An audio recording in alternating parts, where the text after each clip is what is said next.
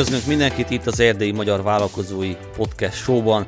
A mai adásnak a vendége dr. Kádár Magor kommunikáció szakértő, egyetemi professzor, ügyvezető, tréner és még sok minden egy személyben. Magor, üdvözöllek a műsorban.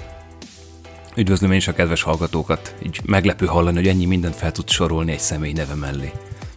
Hát lehet, hogy itt a te neved után még sok mindent eh, hozzá lehetne tenni igazából, ez majd a műsor során gondolom ki fog derülni.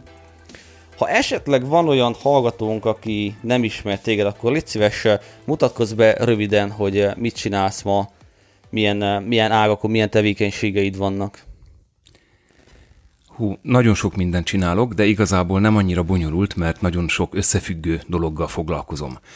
Alapvetően, ha meg kéne határoznom magam, akkor én valahol az oktatásban határoznám meg. Igen, egyetemi oktató vagyok, 2004 óta már, és igen, képzésekkel dolgozom 97 1997 óta, tehát még a múlt ezredből. Ez Na a most... Terra Nova, hogyha esetleg valaki nem tudná. Így van, hát képzőként kezdtem dolgozni kezdetben, majd elmesélhem, vagy mesélek erről is, igazából annak örventem, hogy képzés lehet tartani, meg nem is tudtuk, hogy mi ez a terület, majd 2004-től, mint az oktatás indult a, a saját cégem is, miután már mindenki más bőrén megtanultam azt, hogy hogyan kell, vagy hogyan nem kell esetleg képzéseket tartani.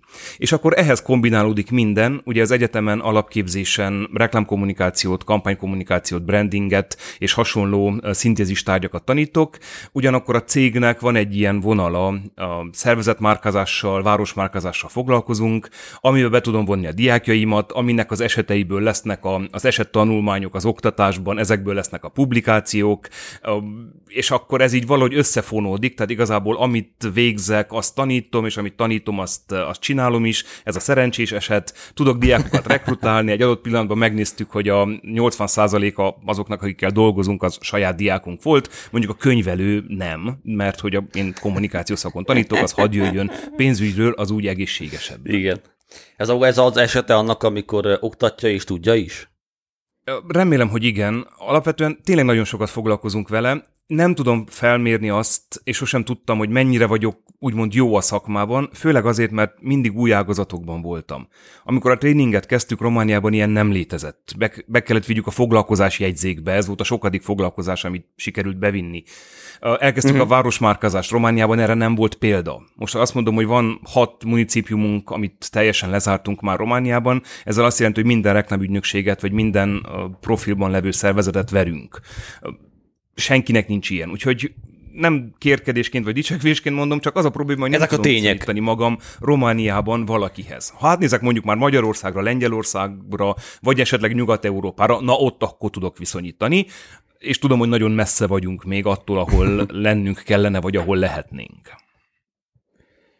Hát még hosszú az út, és eh, felívelőben van a dolog. Azért nagyon dicséretes, hogy eh, most már tényleg 15 éve csinálod a tréner szakmát, meg az oktató szakmát, és gyakorlatilag, hogyha jól láttam a LinkedIn-en, akkor a, a vállalkozásodnak a kezdeti, tehát a kezdete, illetve a, a doktori képzésednek is a kezdete az úgy nagyjából egybe is esett, szóval azt is egyszerre csináltad. Igen, a 2004 egy jó év volt, akkor kezdtem a céget is, a saját céget, akkor kezdtem el a doktorimat is, akkor kezdtem tanítani is, mint doktorandus, bár volt azelőtt is tapasztalatom, meg hát óratartást akkor még lehetett nem doktorandusnak is, úgyhogy ezek, ezek úgy megvoltak, mindenek volt egy, egy előfutára, vagy úgy látszott, hogy ez alakulni fog, de 2004 mm. volt az az év, amikor azt mondtam, hogy jó, akkor most már egészen biztosan itt fogok maradni Kolozsváron, azután elmentem Ausztráliába, de alapvetően a döntés mhm. az megvolt, volt, és 2004-től mondtam azt, hogy rendben Igen. van, akkor a képzés mellett szeretném azt is, hogy egyetemi oktató legyek, akkor kezdtem látni ebben a, a fantáziát, a lehetőséget, főleg, hogy egy kicsit, hogy hozni. Mi, volt a, mi volt az előfutára ezeknek a döntéseknek? Hogyan jutottál odáig, hogy eldöntötted, hogy egyetemi tanár leszel? mindig vannak ilyen tépelődések, hogy az, amit teszel, az elég jó-e, hogy akarod-e, hosszú távon működik-e, motivál-e, és a képzések közben rájöttem arra, hogy igen, a képzések egy annyira dinamikus terület, hogy igazából nem tudsz unatkozni. Vagyis ha unatkozni kezdesz, akkor lemaradsz. Két éven belül már mindenki elhagyott, és már rég nem ott van a szakma, meg az igény, ahol, ahol te megálltál. Úgyhogy mm. ez volt az egyik ok. Az egyetemi oktatásnál pedig valamiért úgy gondoltam, hogy egy olyan szakmát szeretnék, ami segít, hogy nem eszesedjek el öreg koromra, vagyis egy olyasmit, ami amivel mindig lehet foglalkozni, mindig alakul, mindig fejlődik, mindig után kell olvas, mindig újra kell tervezni és dolgozd a képzéseidet, és ezt közoktatásban például nem láttam, ott, ahol tankönyv van, és azt kell tanítani, mert azt mondja a minisztérium, én abban nagyon hamar beleunnék két-három éven belül, úgyhogy mondtam, hogy az egyetemi oktatás, vagy úgy tűnt, hogy ez inkább dinamikus, inkább kihívás, és hát azóta is ebben szenvedek, mert végre van egy jó kurzusom, és kialakult, és azt mondom, hogy na, ez az, most érzem, hogy ez így jó, és ilyen signature kurzusom van végre, akkor megállok egy picit, mert ugye mást is kell fejleszteni, és mondjuk fél évente egy kurzus lehet fejleszteni, nem lehet annál többet, és mire ismét sorra kerülne az a kurzus, amit kidolgoztam, és éreztem, hogy hű, de milyen vagány, addigra már eltett mondjuk három év, és kiderült, hogy jó, hát azóta már a szakirodalom rég előbbre van, meg azóta már a, a piacnak az elvárása egy kicsit odébb vonult, vagy megváltozott, és akkor kezded előről, és ez egy ilyen véget nem érő történet. Tehát én, én mindig kurzust fejlesztek, minden fél évben, és nagyon remélem, hogy egyszer a végére érek, de valószínűleg akkor fogok a végére érni egy, egy tárgy fejlesztésének, amikor leadom, vagy átadom egy kollégának. vagy még akkor se. De amúgy ez neked utólag állt össze a kép, hogy nem akarod, hogy, hogy is mondhatod, hogy elmeszesedjen a, a, az agyad, vagy nem tudom, vagy ez így utólag állt össze, vagy, vagy már akkor, 20 évvel ezelőtt erre gondoltál? Vagy ezt akkor fogalmaztad meg, és azóta ez, ez így benne van, ez a gondolatmenet a fejedben, vagy ez, ez teljesen tudatos össze? volt. Ez teljesen tudatos volt.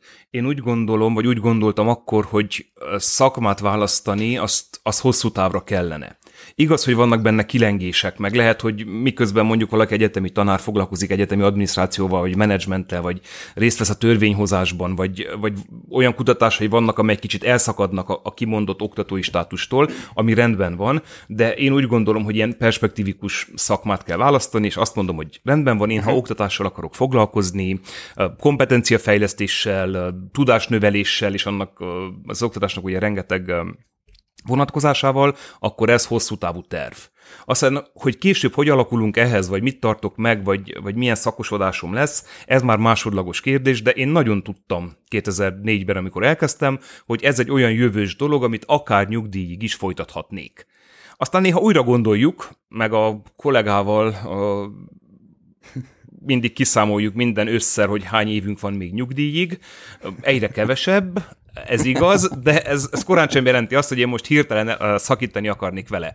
Vannak elégedetlenségeim a rendszerrel, elsősorban a rendszerrel egyértelműen.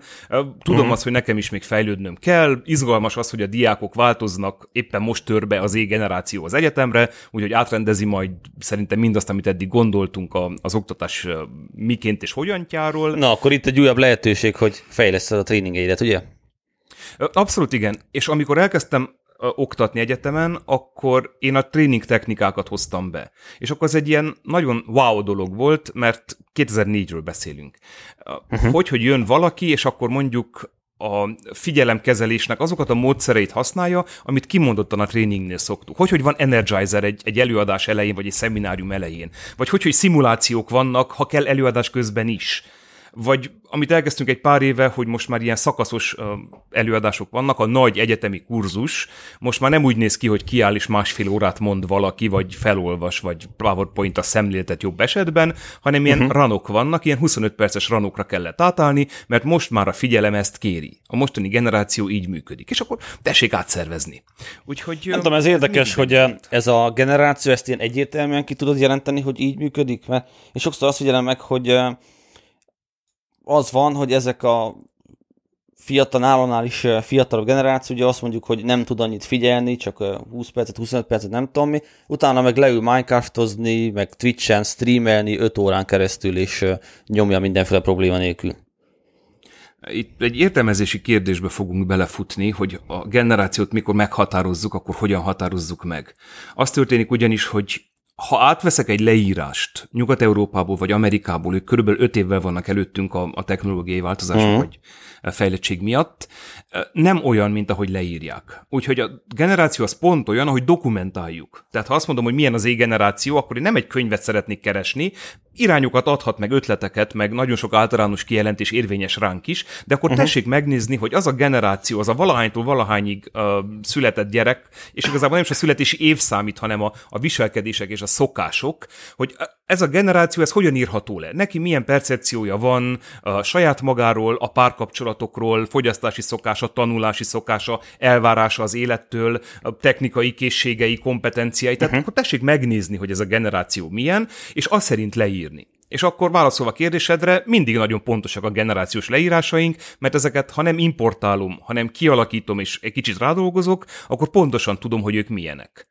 És lévén, hogy a kommunikáció terület kampányokkal foglalkozom meg, nagyon marketing közeli tárgyaim vannak, ez alapvetően erről szól, hogy a célcsoportot mindig fel kell mérni. És megnézed, hogy az ismerjed. milyen.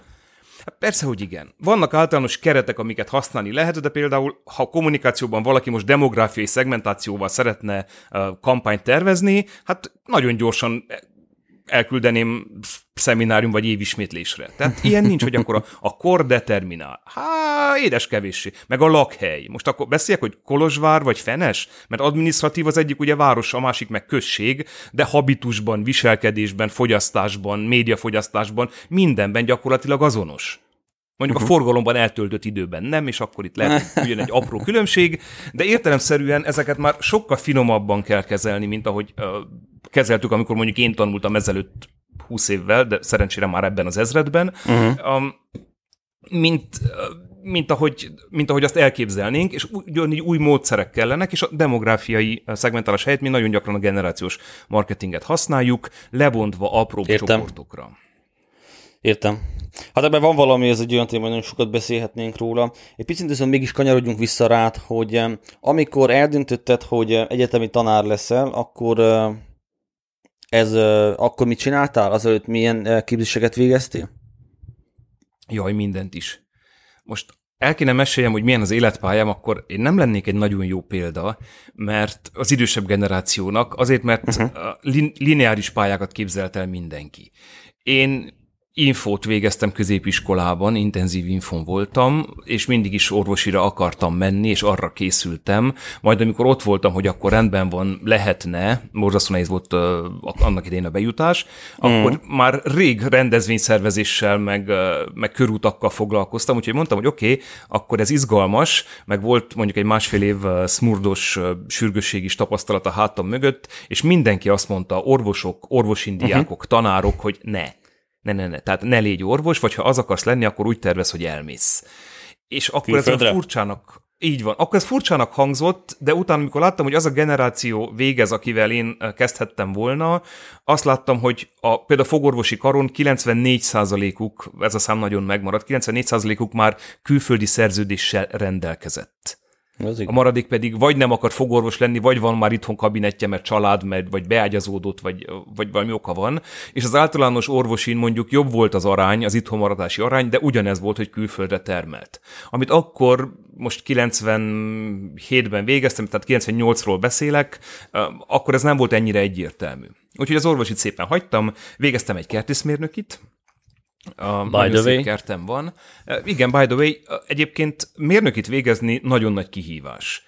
És főleg, hogy ez a KEI-nek volt, ez Budapesten volt a Kertészet és Élelmiszeripari Egyetemnek egy kihelyezett erdei tagozata, majd később lett a Szent István Egyetem, majd kicsi Corvinus lett belőle, majd ismét uh, Szent István lett, most a gödöllőjekkel vannak uh, egy kosárban. Uh-huh. Uh, nem volt könnyű viszont nagyon vagány volt, nagyon szép volt, rengeteg volt a terepgyakorlat, egy egészen más mérnöki képzést vagy oktatást képzeltek el akkor Magyarországon.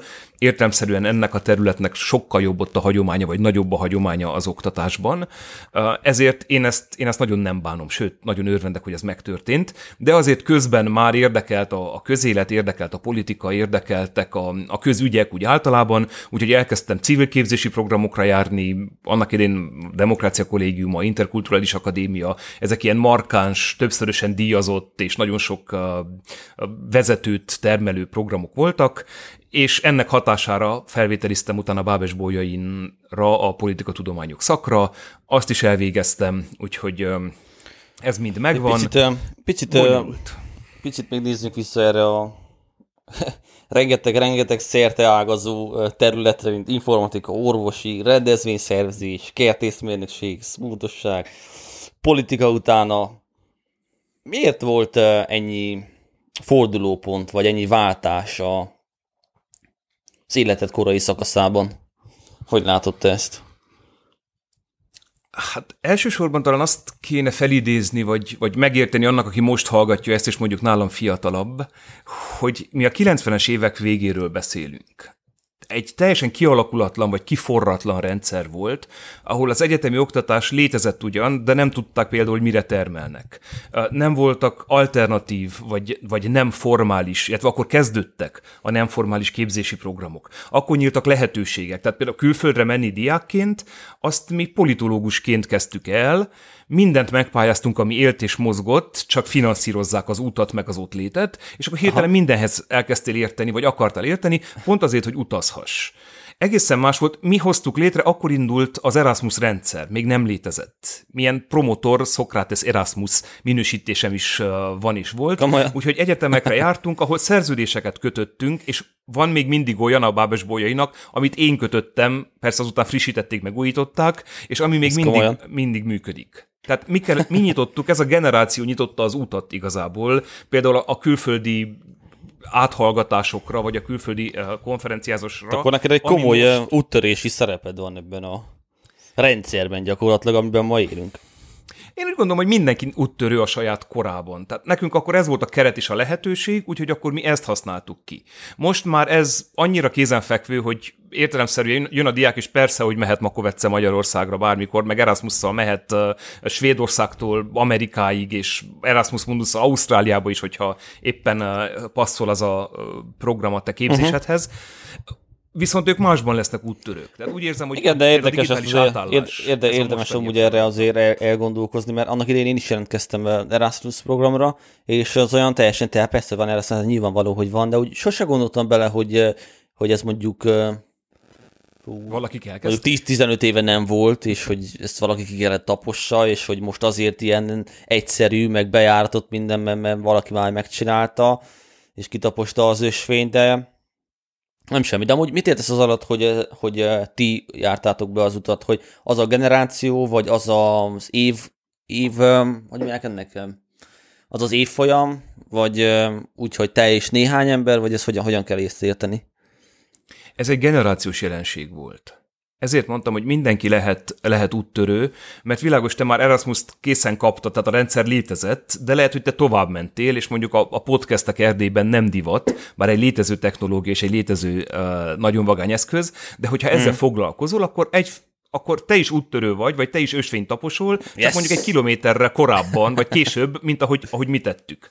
Ezzel mondtam, hogy a mostaniak például digitális átállásban a generáció teljesen új, meg ez a koronavírus járvány, nem tudom, mi következik, de a 2020 elejé koronavírus járványra gondolok most. Ez, ez teljesen új oktatási helyzetet vagy rendszert hozott, amihez adaptálódni kell, mind tanároknak, mind diákoknak. Ők ebben lesznek újítók meg úttörők.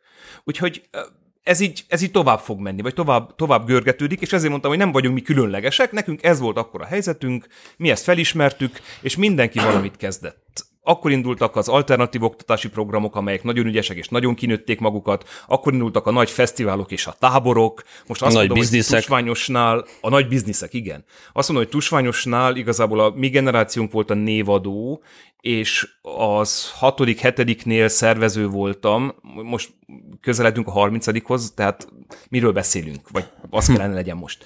Úgyhogy úgy, úgyhogy értemszerűen azok akkor meg kellett történjenek, vagy azok akkor történtek. Én nem érzem azt, hogy különlegesek lennénk, vagy speciálisak lennénk. Annyi történt, hogy az akkor kínálkozó lehetőségekből, amit lehet, azt megfogtunk, és kihasználtuk. Lehet, hogy kétszer de azért ez is egy, de azért ez is egy érdekesség, hogy ti megfogtátok, és aktívan tettetek azért, hogy bizonyos dolgokat kipróbálhassatok, elmehessetek, stb. Ez azért gondolom igényelt egyfajta kíváncsiságot, vagy egy olyan attitűdöt, hogy érdeklődjél a világ dolgai fele. Gondolom azért abban a generációban se volt mindenki így, hogy menjen, és jöjjön, és csinálja, és oldja meg a problémákat, mert így elgondolom, hogy így könnyen elmondod, viszonylag könnyen elmeséled így utólag, hogy milyen vagány volt, kimentünk, de azért gondolom akkor azért sok dologgal kapcsolatosan meg volt gyúlva a fejed, és nehéz volt megoldani. Így igaz, nem volt egyértelmű, hogy ezt kell csinálni, és tehát sok útkeresés volt, van, ami sikeres lett, utána van, ami nem, de úgy érzem, hogy ami nem lett sikeres, vagy nem maradt meg napjainkig, annak is meg volt a szerepe. Ezt Edison mondta, akinek ezer fölötti találmánya volt, hogy igazából uh-huh. nem bukott tízezerszer, csak talált tízezer nem járható utat. Igen. És talált ezret, ami megjárható. Úgyhogy azt hiszem, hogy egy nagy számok törvénye alapján működik ez valahogy. Nekem olyanként volt kivételes helyzetem, vagy kivé, nem kivételes, ami felgyógosított, vagy ami úgy, mint a kicsit predestinált volna erre, hogy mondjuk a környezetem már olyan volt, én Marosvásárhelyi vagyok, értelemszerűen Bolyéban végeztem, de az értelemszerűt akkor kilenc iskola közül kellett kiválasztani, tehát uh, értelemszerű volt a családom miatt, és az volt a uh-huh. jó, hogy olyan volt a környezetem, az ismerősök, a baráti társaság, és főleg a családom, hogy azt mondta, hogy oké, okay, akkor mi támogatunk. Tehát ha te most el akarsz menni konferenciára Interrail-lel, ez még az a jegyrendszer volt, hogy vásároltál Európában egy valahány országra vonatkozó uh, vonatjegyet, amivel azokban az országokban lehetett korláton utazni egy hónapig, és akkor vettél mondjuk egy hat zónás interrailt, az már sok volt, egy három zónás interrailt, és akkor ők azt mondják, hogy oké, menjél. Ez a, nem teljesen értjük, hogy te mit csinálsz ott, nem teljesen értjük, hogy ez a szakmáthoz hogy fog kapcsolódni egyáltalán, de ha a gyerek ezt akarja, és ezt akarja csinálni, és ő ebben fantáziát lát, akkor, akkor menjen. És tényleg például a családom ilyen volt, hogy támogatott, hogy oké, most ez az új örültséged, mint ahogy az volt, hogy hát ott akarod hagyni az orvosit, amire rengeteg rengeteget készültem, meg magánóráztam, meg mindenki tudta, és hát néztek egyes, mondták, hogy hát nem, végülis, ha tudod... nem akarod, akkor, akkor ne csináld, de hogy, hogy sosem volt az, hogy de már pedig muszáj neked oda menni, vagy már pedig muszáj. És pont ez a, azt hiszem, hogy ez a bizalmi háttér, ami megengedi azt, hogy növekedj, megengedi azt, hogy kipróbálj dolgokat, ez segített abban, hogy egy kicsit messzebb lehetett menni, vagy messzebb lehetett látni. És ezt szép. szeretném látni egyébként a mostani családokban is, a mostani szülőkben is, meg látom a diákoknál is, hogy nem feltétlenül a, a tehetség vagy az anyagi háttér az, ami uh, valakit uh, arra, ebben segít, hanem ez a, ez a támogatói háttér, hogy ez a fiam, lányom, fiam, teljesen mindegy egyébként, hogy fiú vagy lány, nálunk mindenki a fiam. Ez a fiam, ha te menni akarsz, akkor a, megyünk. Segítünk, amivel tudunk, lehet, hogy nem tudunk, de engedik. És akkor a, a az ember megtalálja a lehetőségeket, főleg amíg fiatal. Egészen más a, a kommunikációja, az online, a kapcsolatépítése, úgyhogy én, én nem is, én a mostaniakat sem féltem. Egyébként nagyon mások, mint mi, de nem féltem semmiképp. És a következő még másabb lesz. És az utána megint más, és aztán mindenki más igazából, nem? Mert fejlődik a világ ez a, mi is a Persze. magunk korában az volt, hogy hát fia, fia mi, mi, hogy lehet ezt így csinálni? Ugye én az a generáció vagyok, aki kifogta a digitális átállást, tehát nekem, mert infós voltam, már 90 6-ban volt otthon dial internetem, és 97-ben mm. volt mobilom. Tehát ez valami... Dikke valami fantasztikus dolog volt akkor. Jó, mobil az a Motorola, amiben belement ugye az egész kártya, ami akkor mint egy bankkártya, és kis lehetett húzni. Volt egy külön, volt egy külön táskát, és azzal jártál, ugye? Így van, külön táskája volt, csak városban Fe, Felhívni nem, nem voltak itt, de azért volt mobil. Úgyhogy ez egy másik rendszer volt, de igen. Hmm. Külföldön merre jártál? Miket csináltál ebben az időben? Mik a lényegesebb pontok? Hát ugye a lényegesebb pontok így röviden. Jó. Igen.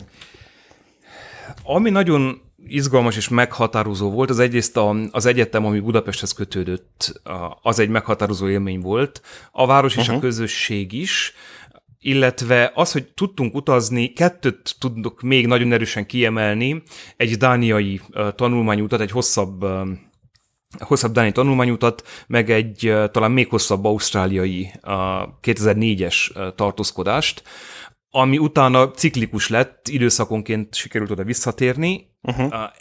Más rendszert lehet látni, meg annyira merőben más gondolkodás van, amit olyan elemeket tudnak természetesen kezelni, amit, amit nekünk olyan furcsa. Tehát ez a, nem tudom, minden diák sportol iskolában, pont. És nekik ez természetes, ez mondjuk Ausztrália.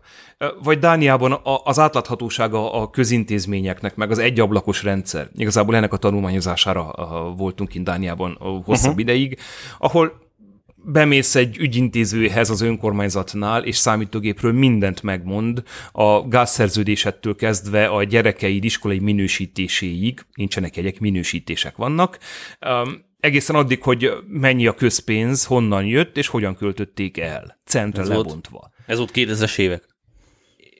ez a 2000-es évek legelejéről beszélek most. Úgyhogy ezek nekem ilyen revelációk voltak, vagy ezek, amik, amik nagyon nagy nyomot hagytak rám, hagytak bennem.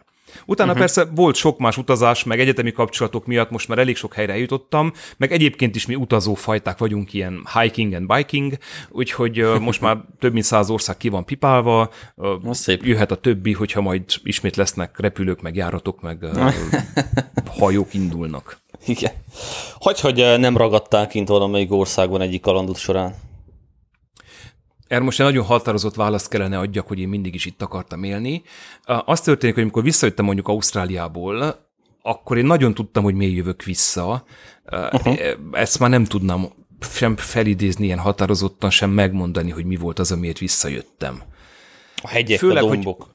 Hogy, főleg, hogy úgy mentem el, az egy teljesen élhető ország, akkor főleg. Most már vagy három éve fut lefele, meg kezdnek gazdasági problémáik lenni, de akkor egy teljesen élhető ország volt, és amikor elmentem először, borzasztó nehéz volt. Tehát Romániában nem volt konzulátus. Egy olyan projekttel mentem el, amihez nekem igazából nem volt közöm, ez a Nemzetközi Ifjúsági Parlament, amit az Oxfam szervezett sok éven keresztül, és a fejlőtt, fejlett meg a, a harmadik világ országait próbálta összekapcsolni. Na most mi egyik sem vagyunk, de valahogy sikerült oda, oda beesni, és amikor elmentem valahogy nagyon nehezen, akkor emlékszem, hogy a szüleim átjöttek Kolozsvárra ilyen búcsúztatni, hogy a gyerek elmegy, és mintha soha nem jönne vissza és ez úgy kimondatlanul is ott volt a levegőben, hogy hát tudják, mert ugye ez az a kor volt, ugye három nagy elvándorlási hullám volt Romániában, ez körülbelül ugye a másodiknak volt a, a vége, hogy uh-huh. a mhm. gyerek elmegy, és akkor nem fog visszajönni. És persze, hogy örventek, amikor visszajöttem, a, egy nagyon súlyos uh, szívaranyhátyagyulladással, de a, de benne volt a pakliban az, hogy nem jössz vissza. Én viszont mind, mindig vissza akartam jönni, és akkor nagyon tudtam, hogy itt van helyem, itt van szerepem, a tervek akkor voltak, hogy saját cég, oktatás, tehát igazából meg, meg volt ez már egy kicsit úgy alapozva. Valószínűleg, ha ez nem lett volna, akkor én most máshol élnék, akár ott, akár máshol Európában. Mert hogyha nem lett volna meg a célod, hogy mit akarsz itthon csinálni, Igen. mint az oktatás Igen, ha ez nem pont a 2004 uh-huh. lett volna, ami számomra egy, jelzem, egy, egy fordulópont volt, mind oktatás, mind év, mind uh, akkori párkapcsolat, szóval nagyon sok uh, tekintetben. Az szép. És akkor beszéljünk egy kicsit a, igen, a vállalkozásodról. Az is ugye akkor 2004-ben indult. Mik voltak a, mi volt a, hogy is kérdezem, tehát azon túl, hogy tréningeket akarta tartani, volt egy konkrét iránya a cégnek, hogy milyen tréningeket tartatok, vagy, vagy akkor is ilyen minden adó voltatok, hogy akár ha kell produktivitás tréning, akár hogyha kell, akkor városfejlesztéssel kapcsolatos projektek, vagy hogyan indult Nem, ez? nem, nem. Azok kimondottan a diák konferenciákra vonatkoztak. A céget már sokkal tudatosabban építettem. Ugye 97-ben kezdtem, kezdtem képzésekkel foglalkozni, vagy demonstrációkkal, vagy animációkkal, mert ennek mindenféle neve volt akkor tájt. Uh-huh. És az első időszak az arról szólt, hogy ez egy izgalmas dolog, és igazából mentem ingyen tartani képzést, vagy sok esetben én fizettem rá az utat azért, hogy elmehessek képzésekre, illetve képzést tartani. Nagyon sok képzésre jártam, és ezt továbbra is megtartottam és fenntartom, hogy nincs van, hogy megállsz. Tehát ez a, ha úgy telik el két hónap, hogy nem voltam egy nagyon jó képzésen, mindegy, hogy online vagy offline, akkor baj van, mert um, nem is fomós vagyok, hogy ez a fear of missing out, nem vagyok fomós, de érzem, hogy nagyon sok minden történik a területen, és, és lehet fejlődni. Úgyhogy az első időszakban én jártam, és áldoztam arra, hogy mehessek képzést tartani. Utána volt egy néhány év, talán olyan kettő-három, amikor úgy már úgy fizettek is, de ez még nem volt annyira piacos, és ez egyre inkább érződött, hogy most már azért jó volna ezt, ugye eddig egyesületi hátteren, háttérrel dolgoztam, jó volna áttenni egy valamilyen típusú vállalkozásra, és akkor hoztam létre a céget. Az indulás uh-huh. az úgy volt, hogy ez egy kisvállalkozás, a mikro akkor még nem létezett a romániai törvénykezésben, ez egy kisvállalkozás, amiben én egyedül vagyok, és nincsenek alkalmazottak. Aztán uh-huh. az mhm. évek során itt volt sok minden, sok minden változott, de igazából egy ilyen egyszemélyes showként Hadsereg. indult, Azért, hogy így van, azért, hogy számlázni tudjak. És a képzések az elején nagyon a, a végzettségemhez kötöttek, ugye politológián a regionális politikákból államvizsgáztam, a mérnökin pedig vidékfejlesztésből, úgyhogy nekünk a legelső év, hát nem is évtized, de az, az, azok az évek arról szóltak, hogy projektmenedzsment volt, akkor jöttek be Romániába a, a Fári Szapárd ISPA támogatások, most aki nagyon öreg, vagy nálam idősebb, az, az tudja, hogy ezek mit jelentenek és ezekre volt egy felkészítés. És lassanként így mentünk át a szervezetmenedzsment, szervezeti kommunikáció fele, és egyre inkább jött elő a, a személyes oldal. Most már a képzéseimnek van ugyan stratégiai tervezés része, azt továbbra is megtartottam, és a doktoriskolában ez az én területem, meg ez az én témám. Uh-huh.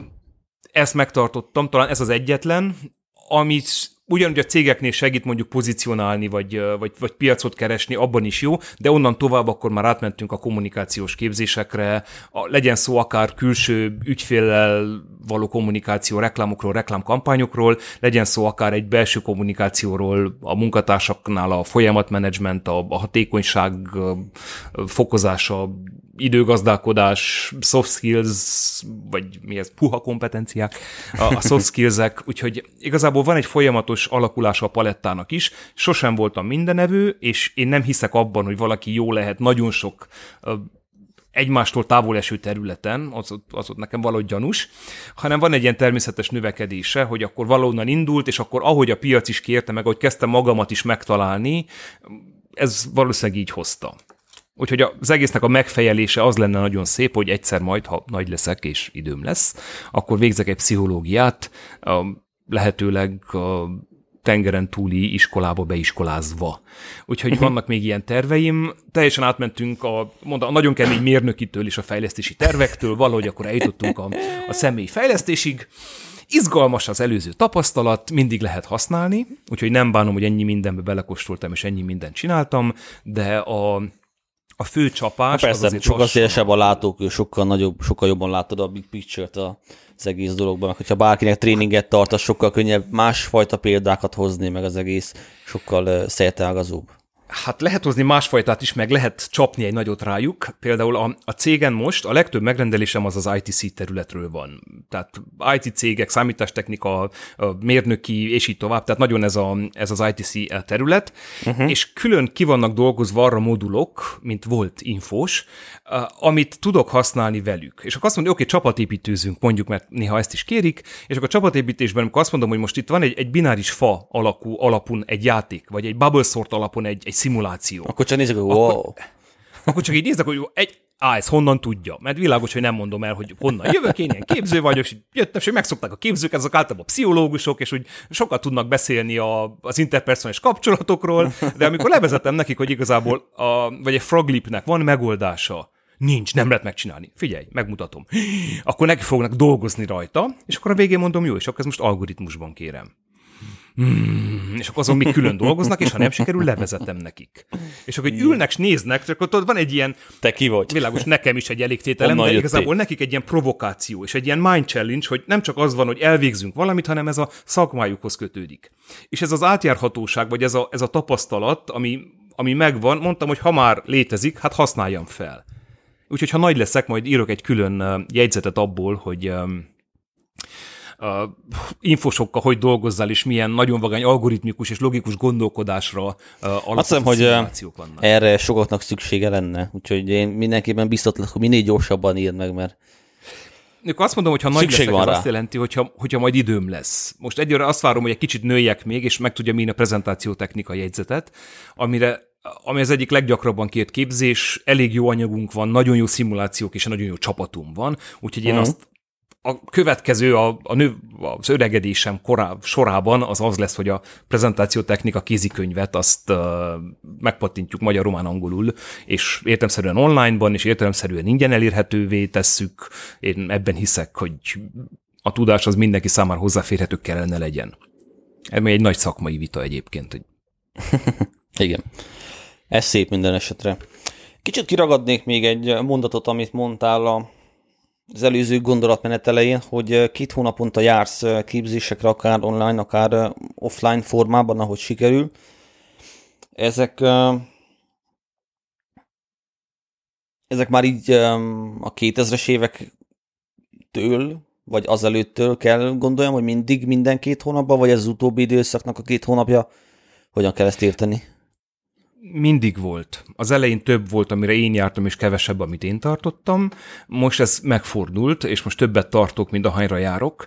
A többet tartoknál úgy kell gondolkodni, hogyha számokat mondanék, hogy évente több mint 30 képzésem van, és az elmúlt 10 évre érvényes. A tavaly évben több mint 40 képzésem volt. Akkor nem úgy napos, vagy vele, mint a Gary V. napos. Ismered Gary V-t? Nem. Gary Vaynerchuk. Ja, igen. Azt mondja a fickó, hogy ő több könyvet ír, mint amennyit olvas. De amúgy évente Ez csak egy baj. könyvet ír. Akkor az meg nagyon baj. továbbra is úgy hiszem, hogy ez a népi bölcsesség, hogy két füled van és egy szád, úgyhogy akkor egy kicsit többet hallgass, mint amennyit beszélsz. Mm. Úgyhogy lehet, hogy ebben van valami, legalábbis a logikájában. Nem, ez most kimondott egy ilyen time managementes megfontolás, mivel az elején sok mindent elsoroltál, hogy mivel foglalkozom, na most ezeket mind összehangolni, egyetemi oktatás, egyetemi adminisztráció, egyetemi programok, kutatások, közben cégvezetés, közben képzések, közben márkázási tervek, közben kampányok, és még közben állandóan építünk és építkezünk. És van valami család is, nem? Vagy családi is? életet, itt próbálok egy közösségi életet, próbálok egy társadalmi hasznosságot találni magamnak, szóval ezeket összeszervezni csak úgy tudod, hogyha nagyon tudatosan előre eldöntöd. És most a hallgatók nem tudják, de te igen, hogy mi egy hónapja egyeztetjük ezt a, ezt a mai találkozót. Jó, van az kettő is. Vagy még több. Ami azt jelenti, hogy nem az, hogy nem akarom, de az, hogy nyugodtan tudjak is készülni, és időm is legyen, át kellett dobjuk a fél év végére, ezen a héten lejártak a, éppen a licenszek, az államvizsgák, a utóvizsgák, tehát ezt mondja hetekben, úgyhogy most van egy olyan időszak, hogy egy kicsit fel tudok szusszanni. A nyári képzések azok már kezdenek kifutni, ami eddig volt, oktatás kifutott, úgyhogy most egy, egy ilyen időpont. Ezért a képzéseket is így tervezem és amit ugye fizikai tréning, azt, azt akkor időben beütemezem, és az, ami pedig online, hát egy csomó van, amit szeretnék még elvégezni, és van olyan, amit ma meg is vettem, és be vagyok iratkozva, csak egyszer csak el kell majd kezdjem. Is, ismerős, ismerős. Én most amúgy azt csinálom, hogy évente négy időpontot bejegyzek a naptáromba, amikor online képzést fogok nézni, és beírtam azt is, hogy melyiket, és akkor azt úgy kezelem, mint a Szentírás, tehát, hogy az a képzés akkor van, és én akkor meg fogom nézni, akármi történik. És akkor nincs telefon, nincs egyéb program, stb. Ott van a naptárba, három nap, pont úgy, mint hogyha elmennék. Én is régebben, pláne ameddig Pesten laktam, nagyon sokat jártam képzésekre, tréningekre, amit egyszer meg tudtam engedni magamnak, és lehetőségem volt, kb. mindenre elmentem de az utóbbi időben ez eléggé kimaradt, pláne így, hogy most itthon is vagyok, itt kevesebb a lehetőség, de ez az online tréningben tényleg az van, hogy ott vannak, én is, hát pont a két héttel ezelőtt vettem egy, egy 250 eurós képzés, de még nem értem odáig, hogy megnézzem, pedig, pedig igazából lett volna lehetőségem arra is, hogy letöltsem, de úgy voltam vele, hogy kifizetem, akkor Ez majd többet fog érni, tudod? Igen, a szemembe, és akkor majd hamarabb megnézem, de, de mégse. Úgyhogy furcsálom nagyon. Amit mondasz, az teljesen jogos. Egy pár éve feladtam az ingyen képzésnek az elvét. Ingyen képzés az nincs, mert ami olcsó, az értéktelen. Ennek nagyon erős pszichológiai háttere van, hogy miért Igen. gondoljuk mi ezt így, de a drágább termék biztos jobb, ami önmagában már egy, egy kognitív torzítás, nem igaz, vagy egy érvelési hiba, ha úgy tetszik. Úgyhogy nincs ingyen képzés, szabályozzuk azt, hogy a cégen belül is, meg akivel dolgozom, mindenki hónapban egyszer elvehet egy konferenciát, képzést, amit ingyen megtart, az pro bono de az akkor legyen diák szervezetnek, vagy legyen egy olyan civil szervezetnek, akiben hiszünk, akit fontosnak tartunk, de nincsen mondjuk anyagi kerete erre. És akkor tartok Persze, inkább egy teljesen pro bono képzést, pro bono. azon kívül pedig minden képzést mindegy, hogy mennyiért, de valami legyen, mert ez tét. És az Európa Tanástól tanultam ezt, dolgoztam velük vagy két évet, ott minden képzési díj 56 euró volt. Ne kérdezd, hogy miért nem 54 vagy 58, nem tudom. Minden képzés 56 euró volt, amit be kellett fizessen a résztvevő. Utána fizettek neki repülőjegyet, szállást, étkezést, profi trénert, mindent, amit akarsz, tehát igazából utána ők áldoztak rá ilyen 1000-1500 eurót egy-egy résztvevőre, de az 56 eurót azt mindenki be kellett be kellett tegye. Így van. És én úgy gondolom, hogy ez működik, mert amikor x kell, hogy igen, igen, next, next, agree, agree, jó, jó, jó, akkor mindenki, mindenki jelentkezik, ezt látjuk ugye a Facebook visszajelzéseknél is, hogy beérüli azt, hogy going, és tudjuk, hogy ennek semmi relevanciája nincs, és azt se tudjuk kiszámolni, hogy annak hány százaléka lesz valós. Úgyhogy ez, ezt rendezni szervezésben ne is próbáljátok meg.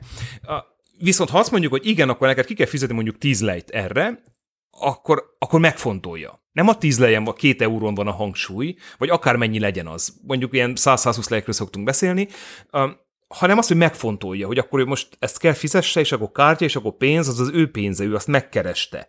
És ugye mindjárt más értéke van neki. Hát igen. Igen, ez nagyon érdekes, és szerintem az a, a azon nagyon fontos, hogy észrevegyük a saját életünkbe is, hogy ezek a torzítások hogyan működnek, és próbáljuk őket kicsit meghekkelni, vagy átvariálni, hogy kicsit meg rá, rájöjjünk arra, hogy, hogy mik ezek, és akkor tudjuk átjátszani, és mégis megcsinálni azt a dolgot, mint én ezekkel a beütemezett tréningekkel. Teljesen jól csinálod, és nem, nem akartam visszakérdezni, ne én vezessem a beszélgetést, szakmai ártalom tudom. Nálam viszont az, amit mondtál, hogy betervezed előre, ez egy teljesen korrekt hozzáállás. Mert amire azt mondjuk, hogy majd egyszer megcsinálom, az az, az ami soha nem fog megtörténni. A deadline-t, a határidőt azért találták fel, hogy dolgok megtörténjenek. Különben nem Ugyan. történnének meg.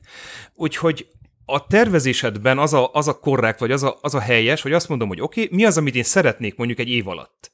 És most már úgy az, az ember az évét, a saját évét látja. Én is tudom, hogy milyen az egyetemi évhez viszonyítva a céges élet, mikor vannak kampányok, mikor uh, vannak különböző hullámok, és akkor azt tudom mondani, hogy megtaláljuk azt a két idősávot, amikor mondjuk el tudok menni uh, családdal, barátokkal utazni. Egyébként uh-huh. az mhm. egyik az a január vége, február eleje, és mi mindig elmegyünk ilyenkor meleg helyre, meg távol-keletre, meg valahova, nem azért, hogy az itthon ülőket bosszantsuk, hanem azért, mert a mi programunkban akkor tudjuk összehangolni. És Nyáron hogy bosszantsuk az szabadabb vagyok, de, hát világos. Nyáron én ugyan szabadabb vagyok, de akkor meg a, meg a párom nem tudna, úgyhogy megint van egy szeptemberi uh, idősáv, évkezdés előtt megint elmegyünk valahova. És akkor ezt a uh-huh. kettőt betettem a programomba. Tudom, hogy egyébként mikor van egyetemi év, ugye ez a január-február ott a szesszió vége, ott van egy szabad hét, ott van egy ilyen, nem figyelnek oda eléggé, ahogy hogy te éppen elutazol, ott van egy időszak, meg, meg a szeptemberi, és ez így működik. Évek óta így működik, és ez egy stabil dolog. Ezen felül, ha bejön egy city break, vagy bejön egy olyan konferencia, amire még rá tudunk húzni három napot, és, és ott tudok maradni helyben, vagy átmegyek tanítani valamelyik másik Európai az Egyetemre, más. és ott maradok, az mind extra, az mind, az mind bónusz, de be van téve az éves programomba, ez az egyetemi év így működik, Tudom, hogy a képzéseknek ugye két szezonja van, a tavaszi meg az őszi, azok hogy működnek, tudom, mikor megyek el nyaralni, és, és ennek függvényében akkor például a nyár az jegyzetírás, meg online képzéseken fogok ülni, mert viszonylag nyugis. Mondjuk ez a felvételi időszak, nem kell naponta 10 vagy 12 órát lapátolni, mint ahogy szoktam, hanem akkor, akkor elfér egy mondjuk egy napi 4 órában jegyzetírás. Hát szinte fogok tizet dolgozni, viszont, viszont más tartalmakon és, és és az a váltás kicsit felüdít, nem, nem annyira monoton. Igen, nem. Honnan jött neked amúgy ez a ez a nem tudom, miért jársz te ennyi képzésre, vagy az elejétől fogva? Ez, ez az a kíváncsiság, ami benned volt már fiatal korodban, és, és utána rájöttél, hogy nagyon jó képzések vannak, és továbbra is kíváncsi voltál, vagy pedig van valami olyan érved, vagy tanulságod a az életed során, ami miatt ezt ezek, ezután is be fogod tartani, mert gondolom azért, hogy az ember egyre többet tud, és te most már mm, lassan húsz éve űzöd a szakmádat, gondolom elég kevés ember van, aki úgymond újat tud neked azért mondani. Hát igen és nem. Én úgy gondolom, hogy nagyon sok ember tud nekem újat mondani. Pont azért, mert Szakmán hibrid belül. területeken vagyok. Igen, én hibrid területen vagyok. A kommunikáció önmagában egy ilyen határtudomány, vagy határterület, vagy interdisziplináris, és akár merre billenek át, akár a média, akár a marketing, akár a, a pszichológia, akár melyik irányba, ott értelemszerűen nagyon sok olyan ember van, aki nálam sokkal többet tud, és uh, sokkal felkészültebb. Az, hogy itt a határon mozogva, hogy lehet a lehetőségeket összefűzni, és ezt, ezt kevesen üzzük, az egy, az egy másik kérdés. De tudom azt, hogy rengeteg, uh, rengeteg mindent lehet még tanulni. Na most, ha valaki azt mondja, hogy nincsenek vagány képzések, és nincsenek jó olvasmányok, akkor rossz képzésekre járt, és rossz könyveket vett a kezébe. Ez egyszerűen csak erről szól. Meg lehet találni, mi az, ami neked érdekes, és mi az, ami téged motivál. Lehet nem a tankönyv lesz az, amit mondjuk egyetemen megtanítanak, vagy iskolában megtanítanak, bár egy jó jegyzet az azért tovább kéne mutasson, és azt mondja, hogy oké, okay, ez, a, ez a kötelező laska, ezt, ezt meg kell lenni, de egyébként ez a terület izgalmas és vagány, és, és, és lehet olvasni utána más anyagokat, Amihez persze nagyon gyorsan eljutunk a rendszer problémájához, nincsen jó tudomány népszerűsítésünk, és nincsen, nincsen jó uh, ilyen tudományos tartalmaknak az adaptálása, ez még nem igazán működik nálunk. Úgyhogy valaki ránéz távolos, azt mondja, hogy hú, ez milyen undok, vagy milyen lehetetlen, vagy milyen bonyolult, egészen, csak, egészen egyszerűen csak azért, mert nem olvasott egy jó anyagot, ami, ami megmutatja a használhatóságát, az aktualitását, az érdekességét, és akkor azt mondta, hogy ah, ez izgalmas. És akkor lehet, hogy kicsit tovább olvasol, és akkor megtalálod, hogy nagyon sokan miért szeretik azt a területet. Persze, hogy igen. Uh-huh. De az elején volt esetleg valami nagyobb ilyen turning point az életedben, ami kiváltotta azt, hogy sokat képződj, volt egy személy, aki, akitől olyan sokat tanultál, vagy láttál, vagy felnéztél rá, ami kiváltotta belőled ugyancsak azt, hogy, hogy te is fejlődjél és tanuljál, vagy ez így menet közben alakult a folyamatosság okokozat elvén menve, vagy hogyan volt ez? Igen. Igen. Az, mindegyik egy kicsit. Nem vagyok a klasszikus uh, ilyen hőskövető típus, ami azt jelenti, hogy nem nincsenek egy vagy két ilyen kiemelt személy, akihez viszonyítom magam, és azt mondom, hogy hát én is olyan szeretnék lenni, viszont minden területen találok olyan személyeket, akik, akik példák vagy minták lehetnek. És nagyon gyorsan tudom mondani, hogy ha mondjuk a kampánytervezésre gondolok, ki az a két személy, aki azt mondom, hogy őrült jó, hát zseni. Tehát szeretnék hozzájuk hasonlítani, de mondjuk oktatásban egészen mások lesznek a példaképek, vagy más személyek lesznek a példaképek, és minden területben, területen ezek, ezek változni fognak. Uh-huh. Úgyhogy az egyik az az, hogy van egy ilyen példakövetés, hogy, hogy mások ugye mit tettek, hogy éltek, hogy jutottak oda, ahol vannak, és ami számomra is vonzó, én is szeretnék oda jutni. Ugyanakkor egy olyan pillanatban rájössz arra, hogy tényleg nem tudsz eleget. Ezt most sokat szóra mondom el, de azt hiszem ez a tudás sziget elmélet tudja ezt magyarázni, hogy ugye ha a tudásod egy sziget, ugye minél nagyobb az a sziget, annál nagyobb felületen érintkezik a, a vízzel, azzal, amit nem ismersz. Uh-huh. És hiába lapátolsz még oda, és nagyobb lesz a sziget, és elmondod, hogy hú, hát most már kétszer akkor a szigeten van. Értemszerűen a kerület, ahol érintkezik, a sokkal nagyobb lesz. És ez Igen. egy ilyen véget nem érő történet és azt látom, hogy olyan művelt emberek, akikre úgy tekintek, hogy hát én, én, én szerintem soha nem fogok oda jutni, olyan szakmai alázattal tudják mondani, hogy még mennyi minden van, amit nem ismernek, én pedig nem tudom felbecsülni, mert értem azt, hogy az ők tudásuk az messze túlmutat az enyémen, vagy az értésük az messze túlmutat azon, mint ami, ami nekem van most, de uh-huh. látom azt, a, azt az alázatosságot, és látom annak az okát, amikor azt mondja, hogy hú, hát nem, hát nagyon korlátoltan tudunk, és dolgokat. És minél eh, képzettebb valaki, és minél nagyobb a tudás, és jobban használja ezt a tudást, annál óvatosabb lesz mondjuk a megfogalmazásokban. Tehát amikor borzasztó, ilyen bináris vagy, ez a fekete-fehér, jó-rossz, igen, nem, na akkor tudsz nagyon határozottan kijelentéseket tenni. Azt majd én megmondom én neked ez, hogy működik, jó? Így van, így van. Amikor már elkezded látni a, nem csak a szürke 50 árnyalatát, hanem elkezded látni a, a mindennek az árnyalatait, akkor már nem leszel annyira, annyira határozott, és kezdesz egy kicsit ilyen szakmailag óvatos lenni. És például kampányoknál Igen. vagy méréseknél mindig ez van, hogy mi a jó megoldás. Hát figyelj, tudok mondani megoldást, ami szerintem működik, de vannak hátrányai, de biztos, hogy lehet másképpen is csinálni. Úgyhogy egy, egy kellő óvatossággal behívva más... Hát nem leszel jó szélszember, hogyha, hogyha túl sokat tudsz a témáról. Így van. Szerencsémre én sosem szélzeztem magam. A honlapunk is azért van, most merek hivatkozni rám, az idén cseréltük, krízis alatt mit csinálsz a kollégákkal, honlapot, persze. Um, amikor otthon kell ülni, hát valamivel foglalkozzál, szakanyagot fejlesztes és, és honlapot. A honlapunk is azért van, hogy nem mondják, hogy kommunikációs cégnek nincsen honlapja. Egyébként nem használom. Igen, és egy nagyon a Terranova arrogáns... kötőjel training.eu közben bedobom a Igen, meg dolgozóknak, hogy nézzék meg. Így van. És ott például a, a, a kontaktnál, vagy, a, vagy nem is tudom, hogy hol van, a, valahol, ha fel akarod venni velünk a kapcsolatot, ott, ott egy nagyon arrogáns szöveg van, ez a ne, nem keresünk téged. Tehát ez a ne akar tőlünk semmit.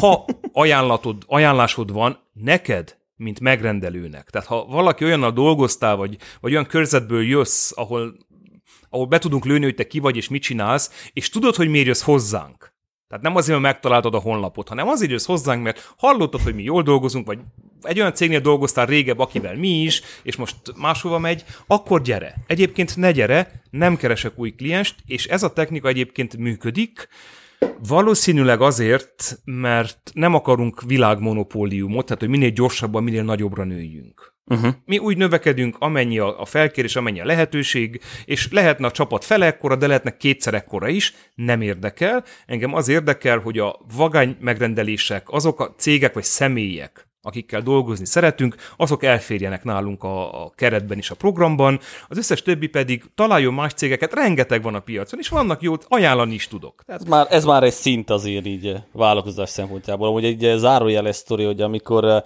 ugye írtam neked legelőször, hogy vállalnád-e a podcastot, akkor így visszaemlékszem, hogy kérdezted volt, hogy amúgy ez milyen jellegű podcast, mert hogy úgy, úgy, nem szeretnéd, hogyha most emiatt most valakik megkeresnék téged, mert nem akarsz új klienseket, és akkor, hogy most akkor ez miért azon olyan jót kacagtam, hogy ez hihetetlen.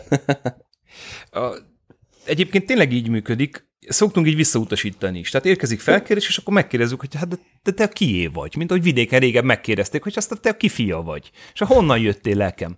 És ha el tudja mondani, hogy a lelkem honnan jött, akkor beszélgetünk egyet. Ha azt mondja, hogy szeretne egy ilyen típusú képzést, akkor mondom, jaj, de jó, nagyon sok, egyébként partner hiszed vagy sem, a honlapon feltüntetünk olyan cégeket, akik egyébként direkt konkurencia nekünk. Uh-huh. És akkor azt mondom, mert tudom, hogy jól dolgoznak egyébként. És azt tudom mondani, hogy figyelj, de akkor mi lenne, ha megkeresnéd őket? Tényleg nagyon vagány emberek, nagyon ügyesek, megcsinálják, megoldják. Nem akarok túlnőni a természetes kapacitásomon, vagy, vagy nem akarom a természetes növekedést uh, megerőltetni, mert és akkor mi lesz? Több munkánk lesz, és akkor több pénzt keresünk, de nekem az életcélom nem az, hogy sok pénzem legyen, és úgy halljak meg, hogy van egy őrült nagy bankszámlám. Tehát ez, itt azért ez egy más téma lesz, de valahogy be kéne lőni azt, hogy mi az az elég, vagy mi az, ami neked megelégedést hoz, és arra kell rágyúrni. Uh-huh. És a természetes növekedés segített át egyébként mind a két válságon, ugye mi azt a 2007-2010-es időszak válságát is, uh, is túléltük, és uh-huh. pont azért, mert nagyon stabil viszonyaink voltak a, a cégekkel, akik miről mondanak le először? Hát a reklámozásról, meg a, a human erőforrás fejlesztéséről. Tehát estek a kampányok, estek a, a tréningek, viszont nem mondtak le arról, hogy ők piacon akarnak maradni, és mindegyik visszajött, és mi végig dolgoztuk mind a két krízist újra pozícionálásokkal. Oké, akkor te mivel foglalkozol? Mi történik? Hogy, hogy érintett téged ez a krízis? Hogy lehet valamit tenni ennek érdekében? És igazából működött, mert megvolt az ismerős, megvolt a bizalmi kapcsolat, mi nem egy beszolgáltató voltunk, akit le lehetett rugdosni a listáról, hanem mi egy olyan cég voltunk, aki segített nekik sok ügyben volt, hogy krízist oldottunk meg, konfliktust oldottunk meg, amelyekről nem is akarok beszélni, mert ha nem ment be a közbeszédbe, akkor azt jelenti, hogy, hogy, meg, hogy, jól dolgoztunk. Úgyhogy Igen. pont ez, pont ez a, a közelsége a többi céghez, én úgy érzem, hogy, vagy igazából már nem is cégek, hanem személyek közötti kapcsolatokról beszélünk. Ez az, ami nekünk mindig visszahozza a klienseket meg a munkákat, és krízisben sem hagy, sem hagy el, vagy, vagy vissza fognak jönni. Zseniális. Volt, volt ilyen példa is egyébként, muszáj elmondjam, jött egyszer egy, nem, nem tudok szabad-e neveket mondjak, de Persze. jött egy egyesület. Nyugodtan mondhatod. Nem mondom a nevüket, ornitológiai egyesület, helyek is nagyon ügyesek. Uh-huh. Uh, és mondták, hogy ők velem készítették a stratégiai tervezésüket még egyszer, amikor egy ilyen kicsi egyesületből, lelkes rajongókból ők egy, egy elég erős szakmai szervezetté váltak, azt a stratégiai tervezést velem készítettek, és visszajöttek több mint tíz év után, hogy akkor szeretnének most egy másikat, mert most már nagyon nagy alapokra, alapokra mentek rá, már a Natura 2000 pályázták, már rengeteg alkalmazottuk volt, és hogy szeretnének egy új stratégiai tervezést, egy ilyen, egy ilyen belső uh, pozícionálást, meg, megerősítést, és egyrészt rögtön tud, tudtam azt, hogy mit dolgoztunk legutóbb, tudtam azt, hogy hol voltunk, tudtam azt, hogy milyen ügyeken akadtunk fel. Kevesebb, mint egy perc uh, előkapnom az, az akkori dokumentumokat, ugye a, az első évtized az papír alapon van, a többi az már számítógépen, és, és 10 perc után már tudtam mondani, hogy jó, akkor lá, tudom, hogy mi volt akkor, látom a mostani helyzeteket, és akkor kezdjünk el tervezni. Na most és nagyon sok ilyen volt, nagy szervezetek, a, a nagy ifjúsági szervezetek közül három van Erdélyben, mind a háromnak a stratégiai tervezésének egy részét, vagy az egészét, vagy a mindenkorját mi csináltuk, vagy mi készítettük, úgyhogy e, ezek visszajönnek. És visszajön tíz év után, hogy én emlékszem, akkor az jó volt, és akkor az, az hasznos volt, mert működött, és akkor szeretnék most egy ugyanolyat. És akkor tervez, hát ugyanolyat biztos nem, de egy ugyanolyan hatásút akkor megpróbálunk tervezni közösen. Az szép. Nagyon sok jó sztorim van egyébként ügyfelekkel. Mondtam, hogy igazából nagyon sok átment személyes kapcsolatra, tehát olyan, mm. olyan a viszony, hogy vagy annyira bizalmi. Na, én ezt a, ezt a, ezt a labdát én most lecsapom. Csak. Ezt a labdát én most lecsapom. Mesélj még egy pár sztorit a hallgatóknak, amilyen nagyon érdekes, tanulságos, inspiráló lehet számukra. Um, Hát mondtam azt, hogy ugye személyes viszonyok vagy személyes kapcsolatokon működik. A, nagyon gyakori az, hogy kapcsolom az előző témához, a, amit mond, meséltem a kliens szerzés, vagy az ügyfél, ügyfélkezeléshez, hogy valakivel megismerkedünk egy cégnél, és egy pár év után már máshol fog dolgozni. És uh-huh. ott meg beajánl minket, és oda bevisz minket. Nagy, a kliens hálózat az gyakorlatilag, azt hiszem ez a legerősebb mód, vagy ez a leggyakoribb, ahogyan bővül. Uh-huh. Most azt kell, most nagyon egyszerű számoljunk fejben, hogyha tíz céggel dolgozom, és van mindenhol személyes kapcsolatom, ugye arra figyelsz kommunikációban, hogy ez sose legyen egy arcú. Tehát nincs, hogy egy cégnél egy másik szemét ismerek, és mi ketten tárgyalunk, mert az az egy személy, ha onnan kiesik, akkor megszűnt az a cég számomra. Úgyhogy hm. mindig az van, hogy megkeresünk az első, második, harmadik, negyedik vonalat, tehát egyszerre több személlyel dolgozom, és ha valaki onnan kiesik, akkor nekem még mindig a kapcsolat megmarad. Na most az, aki onnan kiesik, az általában átmegy máshova, ahol, ha jó volt a viszony és jól dolgoztunk addig, ajánlani fog. És akkor bejön az a cég is. Megismerem őket, tudják, hogy miért engem hívnak, néhány év vagy néhány projekt után már akkor tudják azt is, hogy mire vagyunk képesek, miben vagyunk jók, hol vannak korlátaink, és így tovább, úgyhogy akkor szereztünk valami mást. És ez a networking, ez egyébként működik. És most már ott tartunk, hogy mondtam, hogy csak tíz kliensről beszélek, és azt tudom, hogy a felezési idő az másfél év egyébként, ez azt jelenti, hogy másfél év után a fele a tíz kapcsolatnak már nem ott, vagy nem abban a státusban van. Úgyhogy Romániában ez másfél év a felezési idő ezen a területen. Úgyhogy három év után a, az összes több is megfeleződik, illetve azok, akik mentek valahova, ismét máshol vannak, és akkor kezdjél ezt, ezt ügyesen számolni. Erre 15 év alatt azért elég nagy lesz. 15 év alatt ismert a piacot. Írd és mond. És ugyanez volt, hogy civil szervezetekkel, akkor még egy és aztán hagyom a témát. Az volt, hogy amikor 2000 elején úgy volt, hogy akkor elmegyek külföldre, és külföldön fogok élni, én nagyon jól voltam, és nagyon be voltam ágyazva a romániai civil szférába. Tehát aki akkor civil szervezet volt és dolgozott, ugye akkor a, a központi téma az az Európa európai integráció volt, tehát Románia EU-s integrációja volt. Ezt csak Aha. jelezzem, hogy ez az akkor volt, ugye 2007 előtt vagyunk, amikor nem volt biztos, hogy integráció lesz, hogy nem lesz, hogy az EU meddig terjed, hogy Romániát magába foglalja-e, tudtuk, hogy nem teljesíti a kopenhágai kritériumokat, de aztán kiderült, hogy mégiscsak lehet csatlakozni, szóval ott nagyon sok minden volt, és a legtöbb civil szervezet ugye e fele tartott, főleg azért, hogy az EU-s standardokat vagy, vagy normákat áthozzuk. Tehát mondjuk dolgoztam a, a Szávackopi-val, amely még mindig egy nagyon erős gyermekvédelmi szervezet és egy jelentős uh-huh. romániai civil szervezet, aki az, akkor is ezzel foglalkozott, de azért taposott az EU-s integráció érdekében, hogy az a, az a jogi keret, vagy azok a szabályozások, amelyek, amelyek érvényesek és amelyeket Románia át kell vegyen, ratifikálnia kell a csatlakozás értelmé, érdekében, azok megtörténjenek. Úgyhogy mindenki errefele irányult. És tíz év civil szervezeti munka után gyakorlatilag tényleg mindenkit ismertünk, úgyhogy specifikumok voltak. Lehet, hogy nem ismertem a, a konstancai a Parkok Barátja Egyesületet, de ismertem Konstancának két legnagyobbat, vagy a három legnagyobbat, plusz azokat az országosokat, amelyeknek Konstancán volt a kirendeltsége, és el tudtam érni őket két készfogáson keresztül. Mint hogy ők sem ismerték mondjuk az erdély, vagy főleg a magyar civil szervezeteket, gondolok most a romániai átlagra, hát honnan ismerjék. Nem baj, itt voltunk mi tízen, akik nagyon aktívak voltunk, és a tíz közül, ha én nem, de a valamelyik másik tuti ismerte. Tehát két vagy három készfogáson keresztül bárhová el tudtál jutni, és nagyon vagány kampányokat tudtunk uh, tervezni és szervezni. Na most, amikor 2000 elején elmentem külföldre, mondtam, hogy hát akkor ez a kapcsolatháló szét fog esni. Hát itt másfél év felezési idővel, érted, visszajövök másfél év után, a fele már nem ott van, és ha esetleg hosszabb idő, mint másfél év, akkor semmi nem marad meg. Így igaz, amikor elkezdtem visszaépíteni 2004-ben ezeket a kapcsolatokat, kétszer eltelt a felezési idő, már nem volt senki ott, meg nem úgy működött, meg nem az volt. Csak röviden, mit jelent, hogy visszaépíteni? Azt, Elkezdted újra felvenni meg... a kapcsolatot, felhívni, hello, szia, Vagy Igazából az van, hogy projektek vannak, és a projektekhez mindig partnerek kellenek. És egészen más az, hogyha tudod rögtön, hogy oké, okay, ez milyen típusú projekt, milyen, hány, hány partner kell, milyen kaliberű, és tudod, hogy kit hívjál fel, mert benne van a, a telefon füzetedben, mobiltelefon még akkor nagyon ritka volt, benne van a füzetedben, és fel tudod hívni őket, vagy, vagy nincs, és akkor elkezded kiírni a Facebookra, hogy nem ismer valaki egy olyan személyt. No.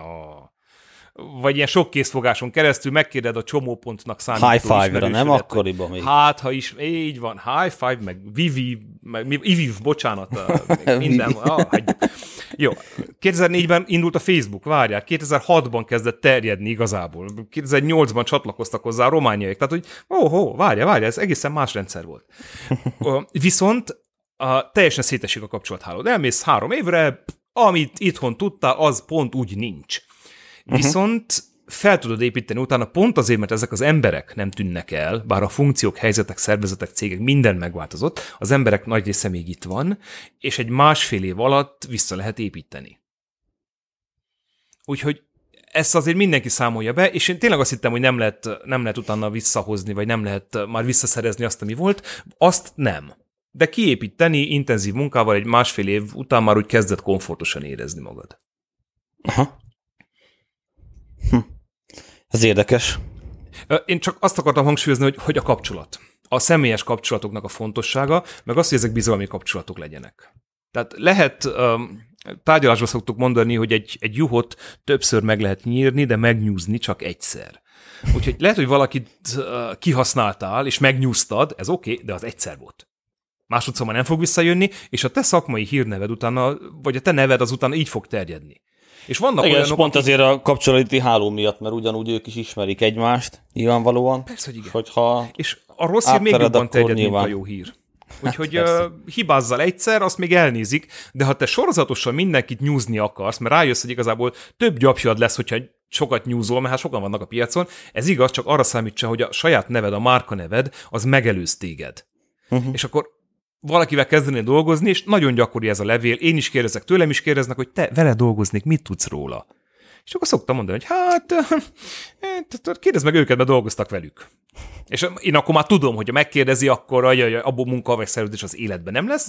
Vagy el tudom mondani, hogy figyelj, én csak jót hallottam róla, vagy nem ismerem, vagy ö, én dolgoztam vele, és, és pozitív a tapasztalatom. Egészen más. De ez amúgy így van. most, Ez- ez most már nem engedheted rendjén. meg magadnak időben sem, meg pénzben sem, hogy teszteljed, hogy mi van a piacon.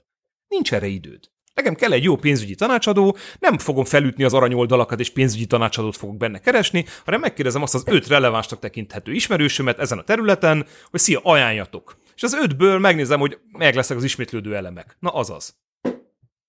Mint hogy a bibliográfiát keressük, hogy ki a szakmának a releváns bibliográfiája, elolvasol néhány jól jegyzett tanulmányt, megnézed a közös pontokat, és kezd kiderülni, hogy jó, hát akkor ha azt mindenki hivat- hivatkozza, valószínűleg az a releváns. Igen. Um, lehet, hogy furcsán hangzik, de egyébként ez hálózatelméleti modellezés, és, és működik a, a mindennapokban is. Ez így van, azt hiszem, hogy Barabás Albert László is írja a könyvében. De amúgy tényleg Nagyon ez van a valóságban. A linket el kell olvasni, muszáj megszakítsalak. Aki nem olvast okay. esetleg uh, Balnak, uh, Barabás Robert Lászlónak a, a, a legelső könyvét, a Behálózva, a link, az kötelező, és utána, ha könnyű olvasmányt szeretnél, akkor a, a képlet, The Formula, ez a legújabb. Ha pedig nehéz olvasmányt szeretnél, akkor ott van a Hálózatok Tudománya című ópusza, ami tankönyv, Hát, és ami ugye...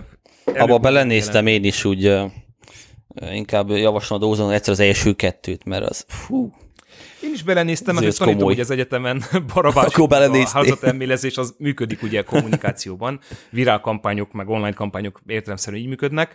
Nem tudom használni csak az első két fejezetét, mert utána már annyira elmegy függvényekbe, hogy a kommunikációs diákok szerintem visítva elmenekülnének, és bevallom, hogy ugye a hatodik fejezetnél azért már az én volt infós, meg mérnöki tudásom is úgy kezd kezd plafonálódni, ahogy mifele mond, mifelénk mondják, de nem gond, az, az egy szakmának szól, és az a szakma kell értse teljes egészében, akinek szól. Nekem, nekem elég az oktatásban az első két fejezet, az alapelveket megérteni belőle.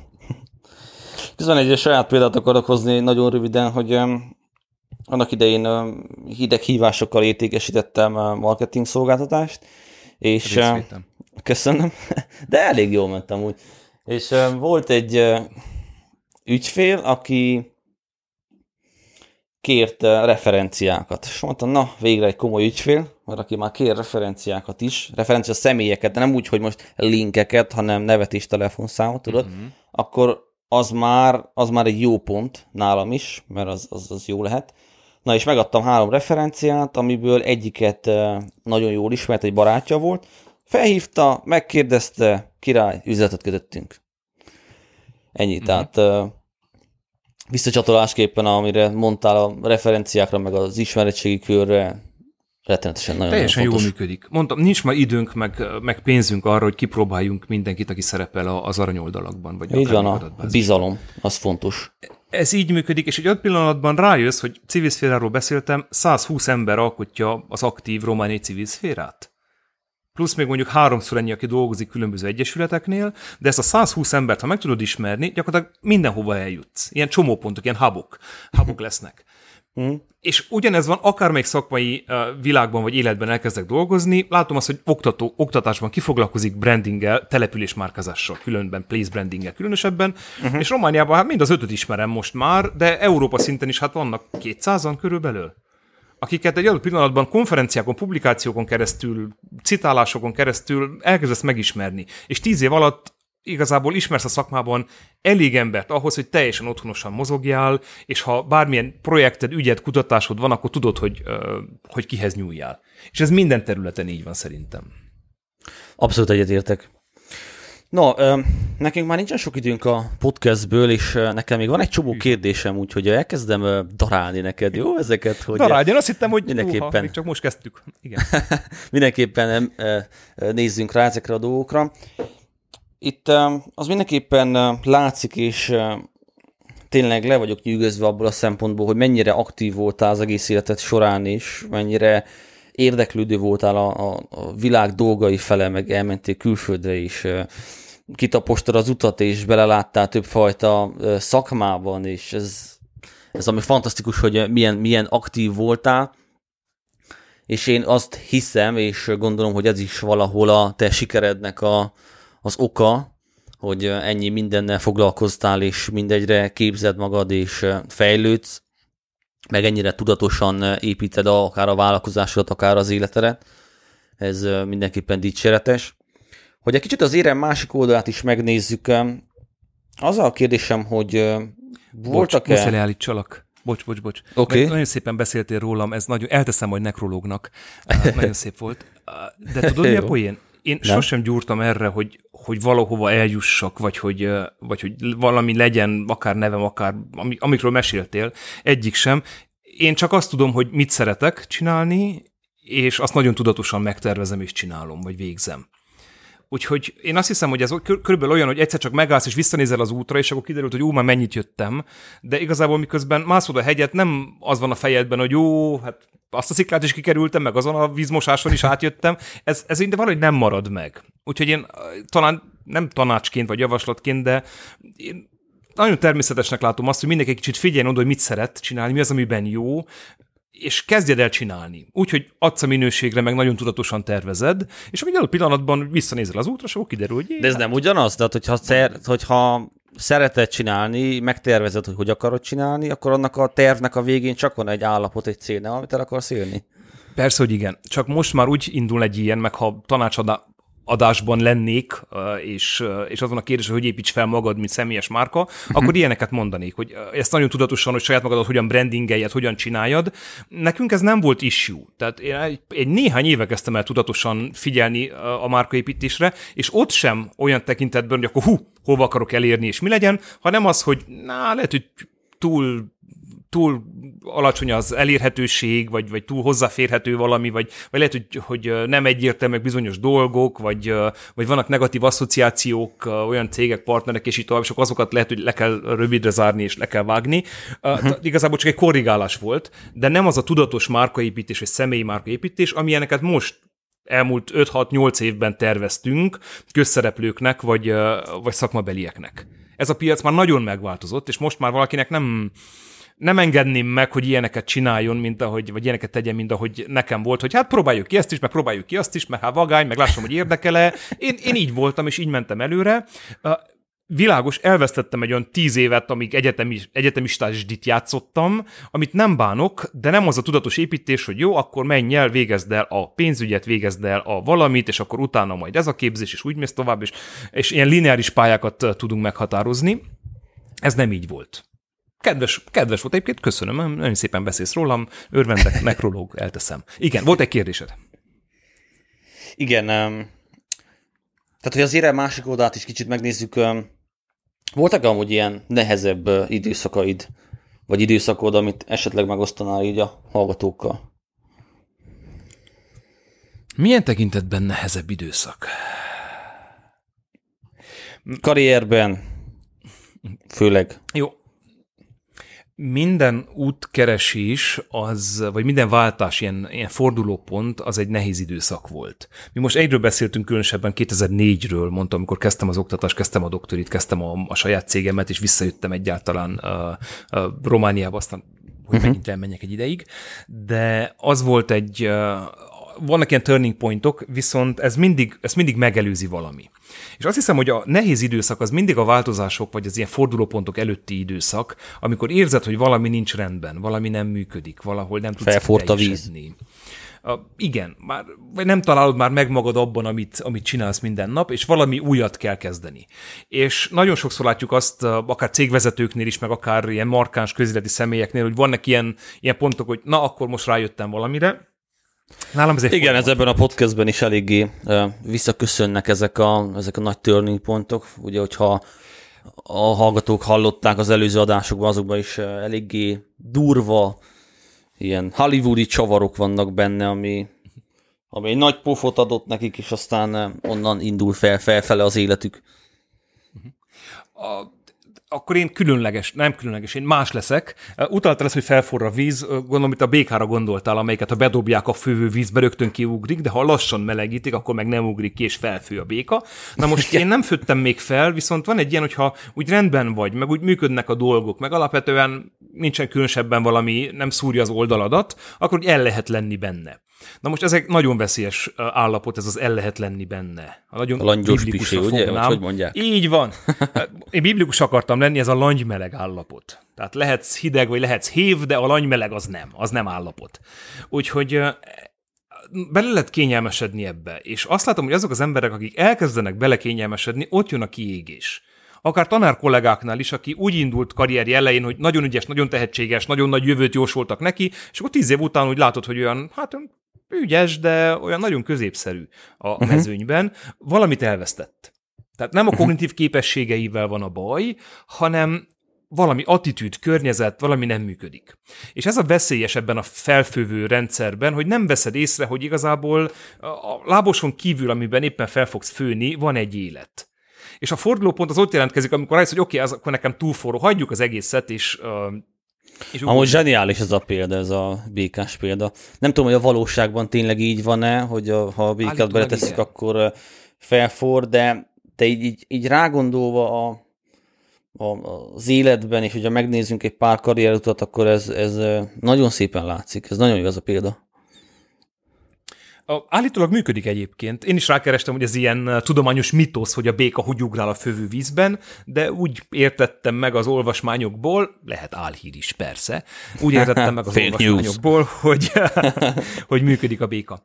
De ezt látom a legtöbb esetben, mert uh, és főleg azért azért tartom ezt nagyon fontosnak, mert sokkal jobban kommunikálhatók ezek a nagy turning pointok, ezek a nagy guruk, mindenhol az életben volt egy ilyen. De bocs, ha ránézek mondjuk a Krisztus életpályájára, akkor nem az volt, hogy egyszer csak rájött, hogy ő Istenfi, és akkor hű, hát akkor menjek és változtassam meg a világot, hanem ott megszületett, volt egy lineáris dolog, fejlődött, tudjuk, hogy tizenévesen már az írás tudókat provokálta, tudjuk, hogy tehát volt egy van egy fejlődési folyamat, tehát nem ilyen nagy turning, vannak megvalósítások persze, azok, azok uh-huh. láthatók lesznek.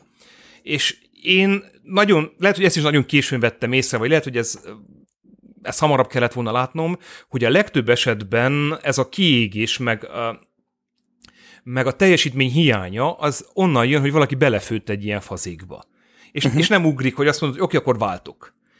És voltak ilyen váltások, nagyon durván hagytam abba a projekteket, nagyon durván szálltam ki a dolgokból, és akkor mondták, hogy hát de miért teszed? Hát de veszítesz vele. Abba hagytam sportot, gitározást, meg nem tudom, uh-huh. a párkapcsolatom így kezdődött, el, ezt még elmondhatom, ez szép sztori, hogy ülök, dolgozok, itt élek Kolozsváron, ez Igen? 90, 2007-ben volt, ha jól tudom, és egyszer csak azt mondom, hogy oké, okay, most már szeretnék egy, egy ennél stabilabb kapcsolatot, ami, ami úgy most már abban a korban vagyok, hogy úgy jó lenne az embernek. És lemondtam három nagy projektet. Ezt tudom, hogy év vége volt, le és úgy zártam le az évet, hogy három projektet nem folytatok, és úgy környezetem, hogy ki volt akadva, mert az egyik egy presztis projekt volt, olyan intézmény, ilyen világbankos projekt volt, olyan intézmény nem, meg olyan intézményt képviselsz Romániába, amiért úgy berekednének egyébként. És akkor mondtam, hogy ez stop, mert nagyon sok időmet veszi el. Lemondtam egy másikról, amelyik uh, ugyanígy nagyon időigényes volt, de rendesen hozott pénzt, tehát ez a tudom, hogy miért csináltam. Nem élveztem úgy igazából, de pénzből él az ember, hát csináljuk meg ezt a projektet. És lemondtam egy, egy harmadik projektről, amit egyébként bántam, mert ugyan közel állt hozzám, meg szerettem, de azért, hogy legyen időm párkapcsolatra. Aha. És Ezeket a döntéseket úgy hoztam meg, hogy nem volt egyébként a látóhatáron semmi, de rájöttem arra, hogy ha dolgozom napi 14 órát, akkor nincs látóhatár, mert akkor én vagyok meg a munkám, meg a, meg a projektek, és, és hiába találkozok emberekkel, vagy találkoznék a, vagy alkalmas, megfelelő emberekkel, ha egyszerűen nincsen időd az életedben, hogy ezzel foglalkozz. És kidobtam három ilyen projektet, nem tudtam egész pontosan megindokolni másoknak sem, hogy miért, miért dobtam ki, és miért pont most. És De miért volt nem. az érzés éreztem, hogy nem most már felfőtt ez a fazék eléggé, akkor hagyjuk, hagyjuk ezt itt, és akkor ugorjunk innen, és azt hiszem januárban meg is ismerkedtem a, a, a párommal. Tehát ilyen ez ilyen meseszerűnek hangzik, de én nem hiszek a véletlenekben, meg nem hiszek a, az ilyen egybeesésekbe. Én abban hiszek, hogy ilyen lehetőségek és folyamatok vannak, és hogyha teret engedsz neki, akkor megtörténik. Vagy akkor be tud jönni az életedbe. Lehet, hogy egy évvel hamarabb kezdem, akkor bejött volna valaki más az életembe, lehet, hogy két évvel később megint valaki. Nem ez a kérdés. Az a kérdés, hogy meg kell lépni ezeket a dolgokat, és ahogy időt, teret engedsz egy ilyen viszonynak, ez elkezd kialakulni. És teljesen jött, rendben van, most már, hogy megvan, elkezdtetek megint dolgozni, mint az őrült, mert akkor ez most már úgy, úgy megvan. Persze nem igaz, kapcsolat akkor működik, ha őrült sokat dolgozó rajta, de ez a, ez a jó része, meg ez egyébként a legtöbb esetben nagyon magány és élvezetes. Ez csak szóltam, ha valaki még úgy gondolkodna, hogy, hogy kényelmetlen neki a helyzete, és valahogy a cipő szorítja, de nem töri a lábát, csak úgy szorítja, akkor az, az már jelnek kéne venni, és lehet, hogy itt az ideje egy új cipőnek. Vagy de egy de hogy, hogy veszed ezt észre? Tehát, hogyha benne vagy ugye abba a vízbe is, és melegítenek alulról, akkor mi az a... Mit tud lenni egy olyan segítség az embereknek, hogy észrevegyék? Mert, mert, mert lehet, hogy én nem tudom képzelni, hogy sok embernél lesz probléma, hogy, hogy akkor nem veszi észre, mikor annyira benne van is introvertálódott abban a helyzetben. Van valami külső tanácsadó, coach, mit, mit, tudja, mit tudja felébreszteni, mit tudja felnyitni a szemét szerinted az embernek, hogy ha befele nem annyira tudatos, hogy ezt meglássa? Valahogy nem akarok átmenni spirituálisba, nagyon vagy teljesen, de Mehetünk. úgy gondolom, hogy amikor nagyon sokat dolgozunk, az nem csak arról szól, hogy olyan a környezetünk, meg olyan a helyzetünk, hogy ezt a munkamennyiséget igényli, hanem az általában egy menekülés is. És a menekülés az lehet, vagy azért, mert szeretek valamit csinálni, és szerintem a munkamánia azért alakul ki elsősorban, mert szereted azt, amivel foglalkozol. És látok cégvezetőket, meg ügyes, tehetséges embereket, és hát de miért dolgozik annyit szegény? Mert szereti mert megtalálja benne magát, mert meg tud valósítani dolgokat, és ez motiválja őt. Úgyhogy én azt hiszem, hogy hogy a nagyon sok munka az egyrészt vagy egy ilyen típusú menekülés, hogy hát szeretem csinálni, és akkor csinálom, és ez egy addikció lesz, vagy, vagy pont a problémák elől, a helyzetek elől, az otthon elől, a valami, valami elől, a gond, saját gondolataid elől, a, a családi állapotod, a halálfélelmed, a, a valami pont elől az, ezt nem veszed észre, nem? Tehát azt veszed észre, hogy dolgozol, de ezt nem ismered fel. Minél többet dolgozol, annál inkább elhal ez a belső hang, amit én, én én keresek, és igazából erről szeretnék mesélni, hogy, hogy van ezért egy belső hangod, ami úgy, úgy néha szól, hogy de, de ezt biztos akarod csinálni, de ez jó, és akkor nem azt jelentesz, hogy hát eddig is így volt, aztán lesz még valahogy. Mert persze, eltelik az élet, aztán lejár, hát nem, nem ez a kérdés, hanem az, hogy te azt tényleg jól érzed-e benne magad, vagy elég neked az, ami van, és ezt, ha valahogy egyszer meghallod egy vezetés közben, akkor, uh, akkor az már egy jel. És azért uh-huh. mondtam vezetés közben, mert az embernek a, a, az asszociációi, meg ezek a szekunder gondolatok uh, mindig úgy jönnek, amikor nem az a fő tevékenysége, hogy, hogy gondolkodj. Ez a leülsz, mint Minci Mackó, és akkor gondolkodj. Nem így van, hanem mondjuk vezetsz, és figyelsz az útra, meg a tájra, meg a minden egyébre, és közben úgy jönnek a gondolataid. Aha. És én ezért van az, hogy van, amikor vezetek, és mondjuk podcasteket hallgatok, egyébként ez tényleg így van, és van, amikor mindent kikapcsolok, azért, hogy engedjem egy kicsit a saját gondolataimat jönni, és beszélek magamban, elég furcsa lehetek kívülről, hogy ül egy fickó egyedül az autó, és mondikál magába, biztos kihangosítója van. a, és és gondolkodom helyzeteken, meg dolgokon, elmondom magamnak azokat, hogy De így hang, tehát, hogy gondolok, ennek van egy szerepe, meg egy jelentése, hogy ezt hangosan kimondod? Igen. Én úgy gondolom, hogy amit, amit verbalizálsz, azt egészen másképpen gondolod végig. Ezt pedagógiában használjuk, hogyha nem tudod elmondani, vagy elmagyarázni, akkor te sem érted. Így Mert ha érted, akkor azt meg tudod, megvannak rá a szavaid. Nem a szókészleteddel van a probléma soha, hanem azzal, hogy meg tudod-e fogalmazni azt a gondolatot, vagy azt az érzést. Uh-huh. És akkor meg a terápiának is egyébként, terápiáknak is van egy ilyen, egy ilyen hatása, hogy mondd el. És akkor el szoktam mondani, és eszembe jutnak új dolgok, meg ötletelni is szoktam ugyanígy magam, amikor magamban vagyok, projekteken, kampányokon, megoldásokon, tehát akkor is működik, de saját magamra is.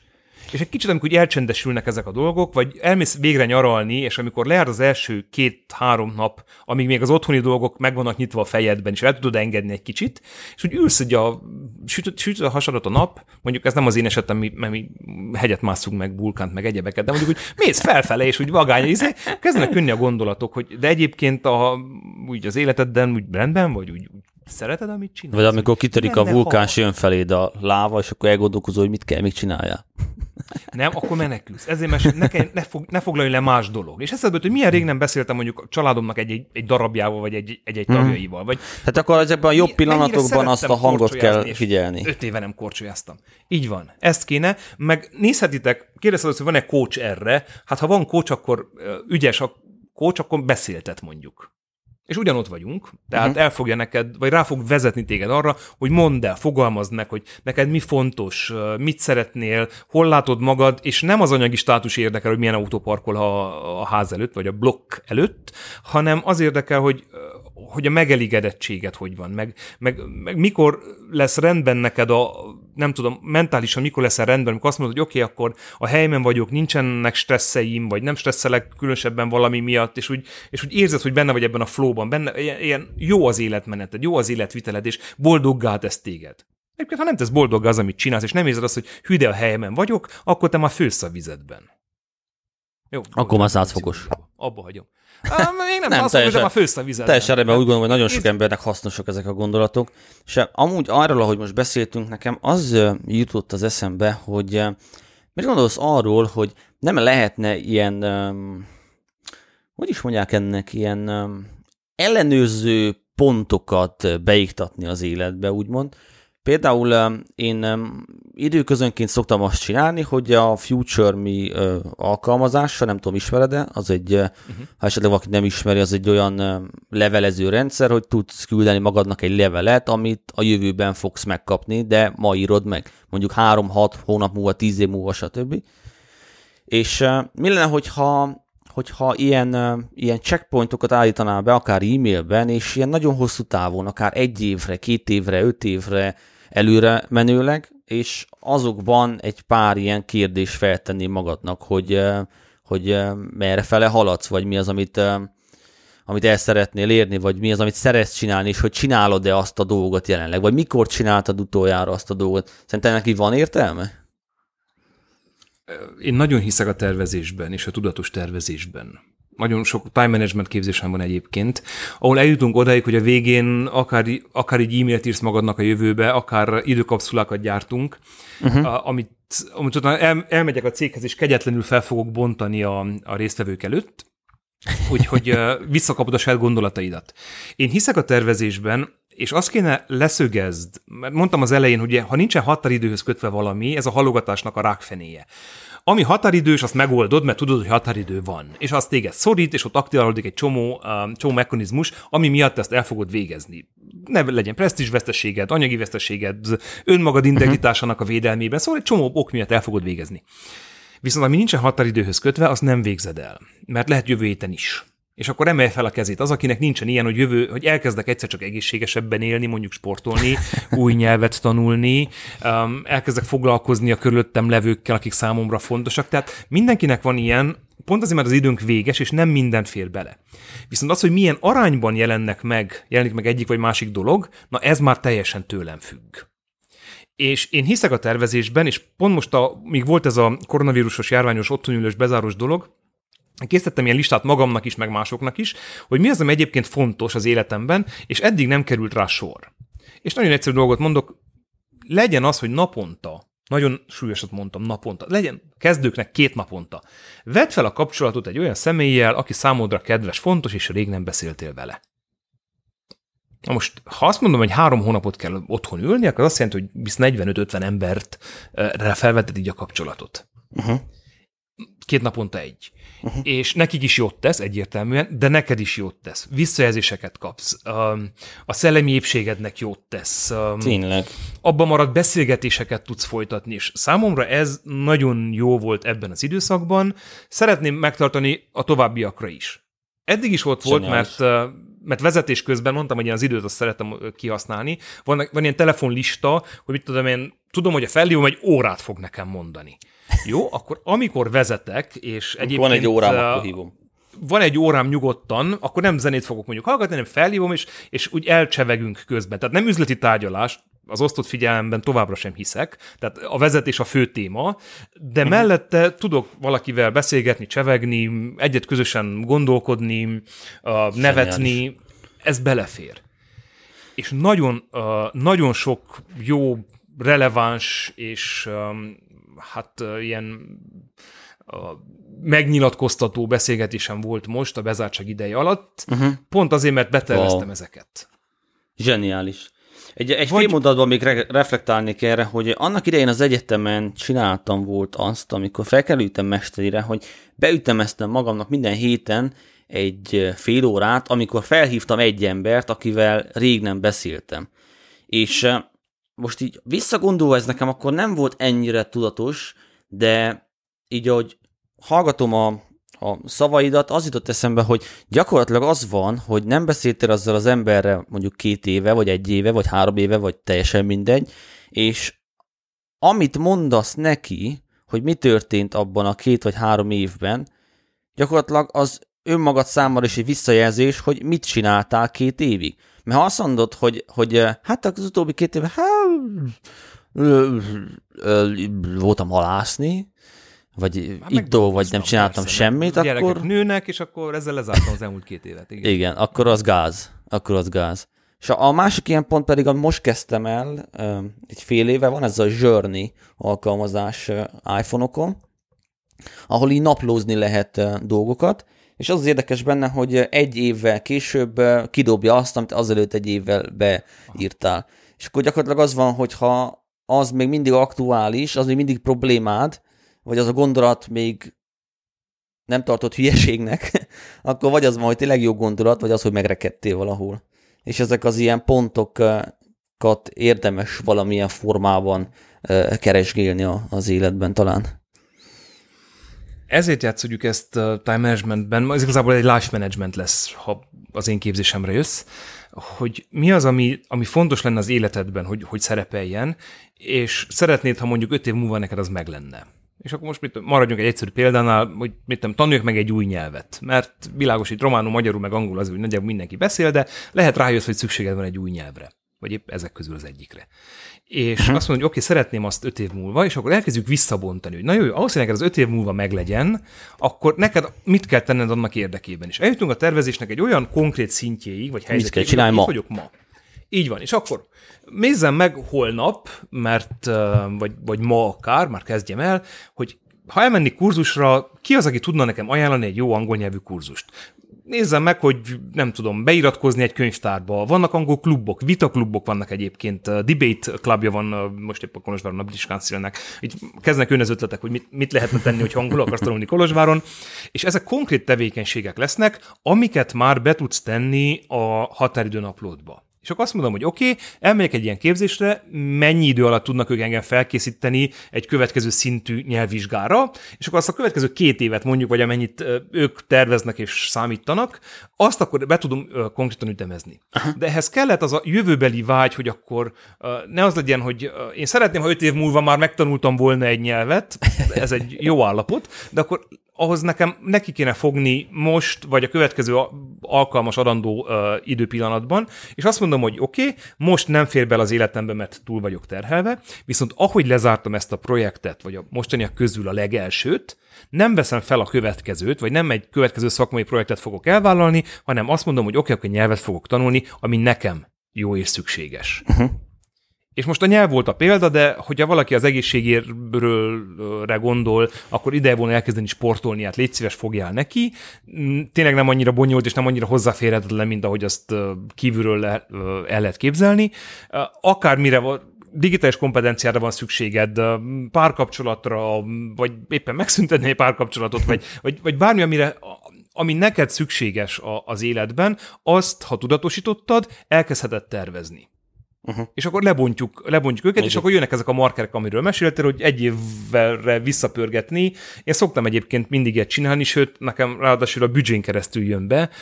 Az, hogy akkor, nem tudom, ha most az jött be ebbe a hónapban, hogy hát Berlinben voltam a tavaly Pink koncerten és úgy, jó, a Berlin, jaj, Pink, koncert, élmény volt, persze. De megnézem azt, hogy mit, mivel foglalkoztam egy évvel ezelőtt, milyen projektjeim voltak, mi az, ami nincsen lezárva esetleg. A Facebook behozza a memories-t, sosem engedem fel őket a, az idővonalra, de behozza a memories-t, tehát emlékezhet, hogy mi volt egy, kettő, öt, nyolc évvel ezelőtt. Um, az jó. Feedback. Ezek mind jó reminderek, és visszaszoktam nézni a határidő naplómat nagyon gyakran, ami a tervezésben segít. Tehát oké, okay, milyen, év, milyen júliusom lesz, most az idei 2020-as év az különleges, de egyébként meg tudom nézni, hogy jó, hát akkor ilyenkor van mondjuk a Vive Fesztivál, ilyenkor most már formrész kellett volna legyen az idén, először nem lesz, ilyenkor vannak a, a tusványos, és látom, hogy az egész hónapnak akkor milyen az architektúrája. Uh-huh. Látom azt is, hogy milyen projektjeim voltak, képzések, projektek, amiket elvégeztem, és így tovább, tehát mind dolgoztam, és honnan jött pénz, ezeket is mind látom, az elmúlt évek júliusából, vagy éppen tervezheted augusztus-szeptembert, és akkor látom, hogy uh, más, más a tudatosság, más ahogy élsz.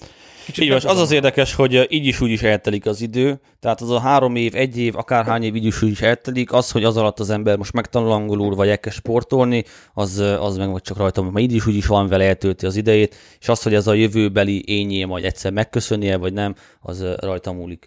Magor, nagyon szépen köszönöm neked, hogy itt voltál a podcasten, ezzel most a struktúrálatlan részt én szeretném lezárni. Még van egy strukturált rész, ahol néhány villámkérdést szeretnék feltenni neked, és az a kérésem, hogy, hogy maximum egy percben válaszolj rájuk. Stopper indul. Mondd. Jó. Van-e valamilyen rutinod, például reggeli rutin? Igen, reggeli rutin torna muszáj a hátam miatt, mert túl sok évtizedig hanyagoltam, hmm. úgyhogy most már kötelező módon minden reggel kinetós torna, pont. És a napomat is reggel tervezem meg, úgyhogy aki azt mondja, hogy naptervezés, meditáció, imádság, az mind a reggeli rutin. Oké. Okay. Három könyv, amelyek a legnagyobb hatással voltak rád. Jézus Isten, nem tudok hármat mondani. Korszakokat tudok mondani. Nemrég zártam le a Zimbardo korszakot, aki pszichológiában jártas, tudja, hogy miről beszélek, akár Lucifer hatást, akár a nincs uh-huh. kapcsolatot, ha veszed. Egyébként egy jálom korszakom volt azelőtt, uh-huh. a pszichoterapeuta, eh, ami szintén eh, nagyon nagy hatással van rám, úgyhogy maradjunk most hirtelen jálom ajánlásoknál kezdjétek a regényeivel, ami nagyon vagány, tehát regényes formában mondja el mondjuk a, a pszichoterápia történetét. Jó. A Nietzsche Kik a példaképeit? és folytatod. Mint mondtam, azelőtt nincsenek kimondottan példaképeim. Oktatásban például a volt marketing professzorom, aki, vagy a géptantanár, aki azt mondom, hogy igen, én olyan tanár szeretnék lenni. Ők mindenképpen, kampánytervezésben pedig akár a Romániából a liberális pártnak volt tíz évig az egyik kampány tanácsadója. Tehát nem tudok egy-két szemét megnevezni, területenként azért van egy-kettő. Három legjobb tulajdonságod? Mm, pontos vagyok meg precíz. a sokat beszélek, az nem, az nem, az nem negatív. Nagyon szeretek tanítani, és nagyon tudom implikálni magam az oktatásban, és úgy érzem, hogy megbízható vagyok a kapcsolataimban. Van-e olyan dolog, amit látsz a világban, amiről az emberek azt állítják, hogy az úgy van, tehát ez egy ilyen elfogadott tény, de szerinted marhaság? Hogy az embereket nem lehet megváltoztatni. Köszönöm. Szerintem és, marhaság, és fordítva, van. van-e olyan, ami szerinted tény, de mások szerint marhaság? Hmm. Ez most megfogtál.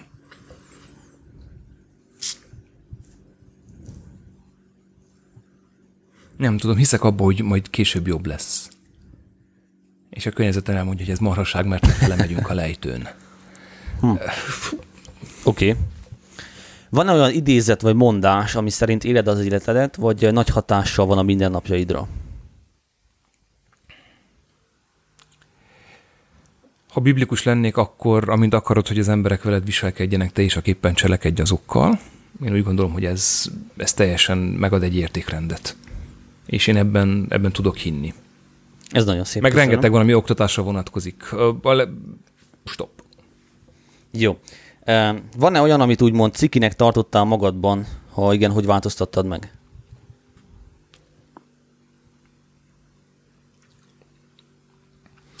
Nagyon izgága voltam, és nagyon gyorsan beszéltem, és a, lehet, hogy nem tűnik úgy, de van mögöttem vagy nyolc év beszédtechnika. Na most képzeld el a mostani állapotomat, ha azt mondod, hogy jaj, jaj, jaj, jaj, akkor képzeld el, mi volt ezelőtt tíz évvel mondjuk. Oké. Okay. És uh, nagyon hirtelen voltam egyébként, mi volt ami, a, ami nagyon sokat dolgozom. Mi volt a legjobb befektetésed? Időben a párkapcsolatom a cégben vagy, vagy gazdaságban én a zsidó kultúrán megyek előre, a tanulás és a tanítás. Az, amit én tanultam, és amit a, a cégtársaimon beleverek, hogy uh-huh. ők is tanuljanak, járjanak képzésre. Szerintem ez a legjobb befektetés, Szuper. és látom, hogy megtérül. Köszönöm.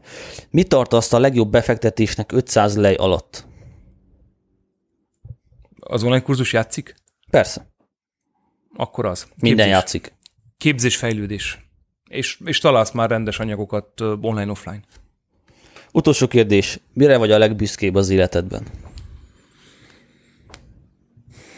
Azt hiszem a környezetemre.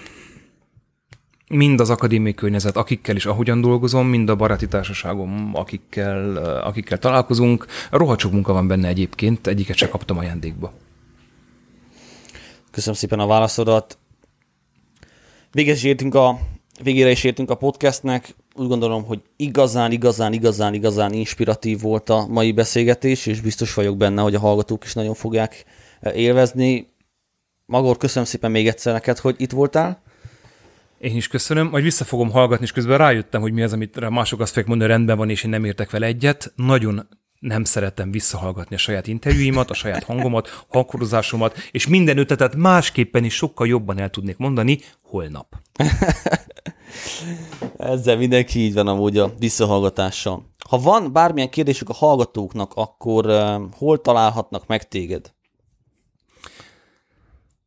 Time management alapján uh, írhatnak Facebookon üzenetben, viszont ott, ha gyors kérdés, gyorsan tudok válaszolni, ha az életre szóló kérdéseket teszik fel, bemegy a nagy gödörbe, ráül még aznap 80 üzenet, és soha többet nem olvasom vissza. Ha projektekkel uh, keresnének meg, vagy komplexebb kérdésekkel, dolgokkal, akkor e-mail. A Google mindent tud. A honlapomon van e-mail címem, magán e-mail címem van, egyetemi e-mail címem van, lehet írni mindegyikre, úgyis ugyanabban van konvergálva az összes. Van egy erdélyi podcast nevű Facebook csoportunk, esetleg, hogyha ott belinkelem és ott kérdeznek majd a hallgatók, akkor ott komment szekcióban esetleg tudnál-e válaszolni? Igen. Lehet. Mindenki eldönti majd, hogy amit kérdezni akar, az nyilvánosan szeretni feltenni, és a választ is nyilvánosan kapná meg rá, vagy inkább személyesen írna egyet. Köszönjük szépen a hallgatók nevében is előre. Mm, elköszönés előtt még arra kérem a kedves hallgatókat, hogy értékeljetek minket azon a platformon, amin vagytok, egy néhány csillagocskát dobjatok akár Spotify-on, akár Apple Podcaston, vagy bárhol, ahol hallgattok, és szívesen fogadom a visszajelzéseket a csabakukac erdélyi.podcast.ro oldalon, hiszen ez még mindig csak a negyedik adás, és mindig van hová fejlődni, bármilyen építőjelű kritikát szívesen fogadok. Oldjuk meg úgy, hogy a pozitív véleményt csillagozzák nálatok az oldalon, a negatívat pedig, hogy mi nem volt jó, hogy mit lehet javítani, megírják nekem. És ez a munkamegosztás működni fog, neked jók lesznek a csillagaid, én yes. pedig tudom, hogy mit kell fejleszteni. Úgyhogy köszönöm szépen a lehetőséget, meg az alkalmat. Én is köszönöm még egyszer. És akkor, kedves hallgatóknak köszönjük, hallgatóktól köszönjünk el. Sziasztok! Viszont hallásra, sziasztok!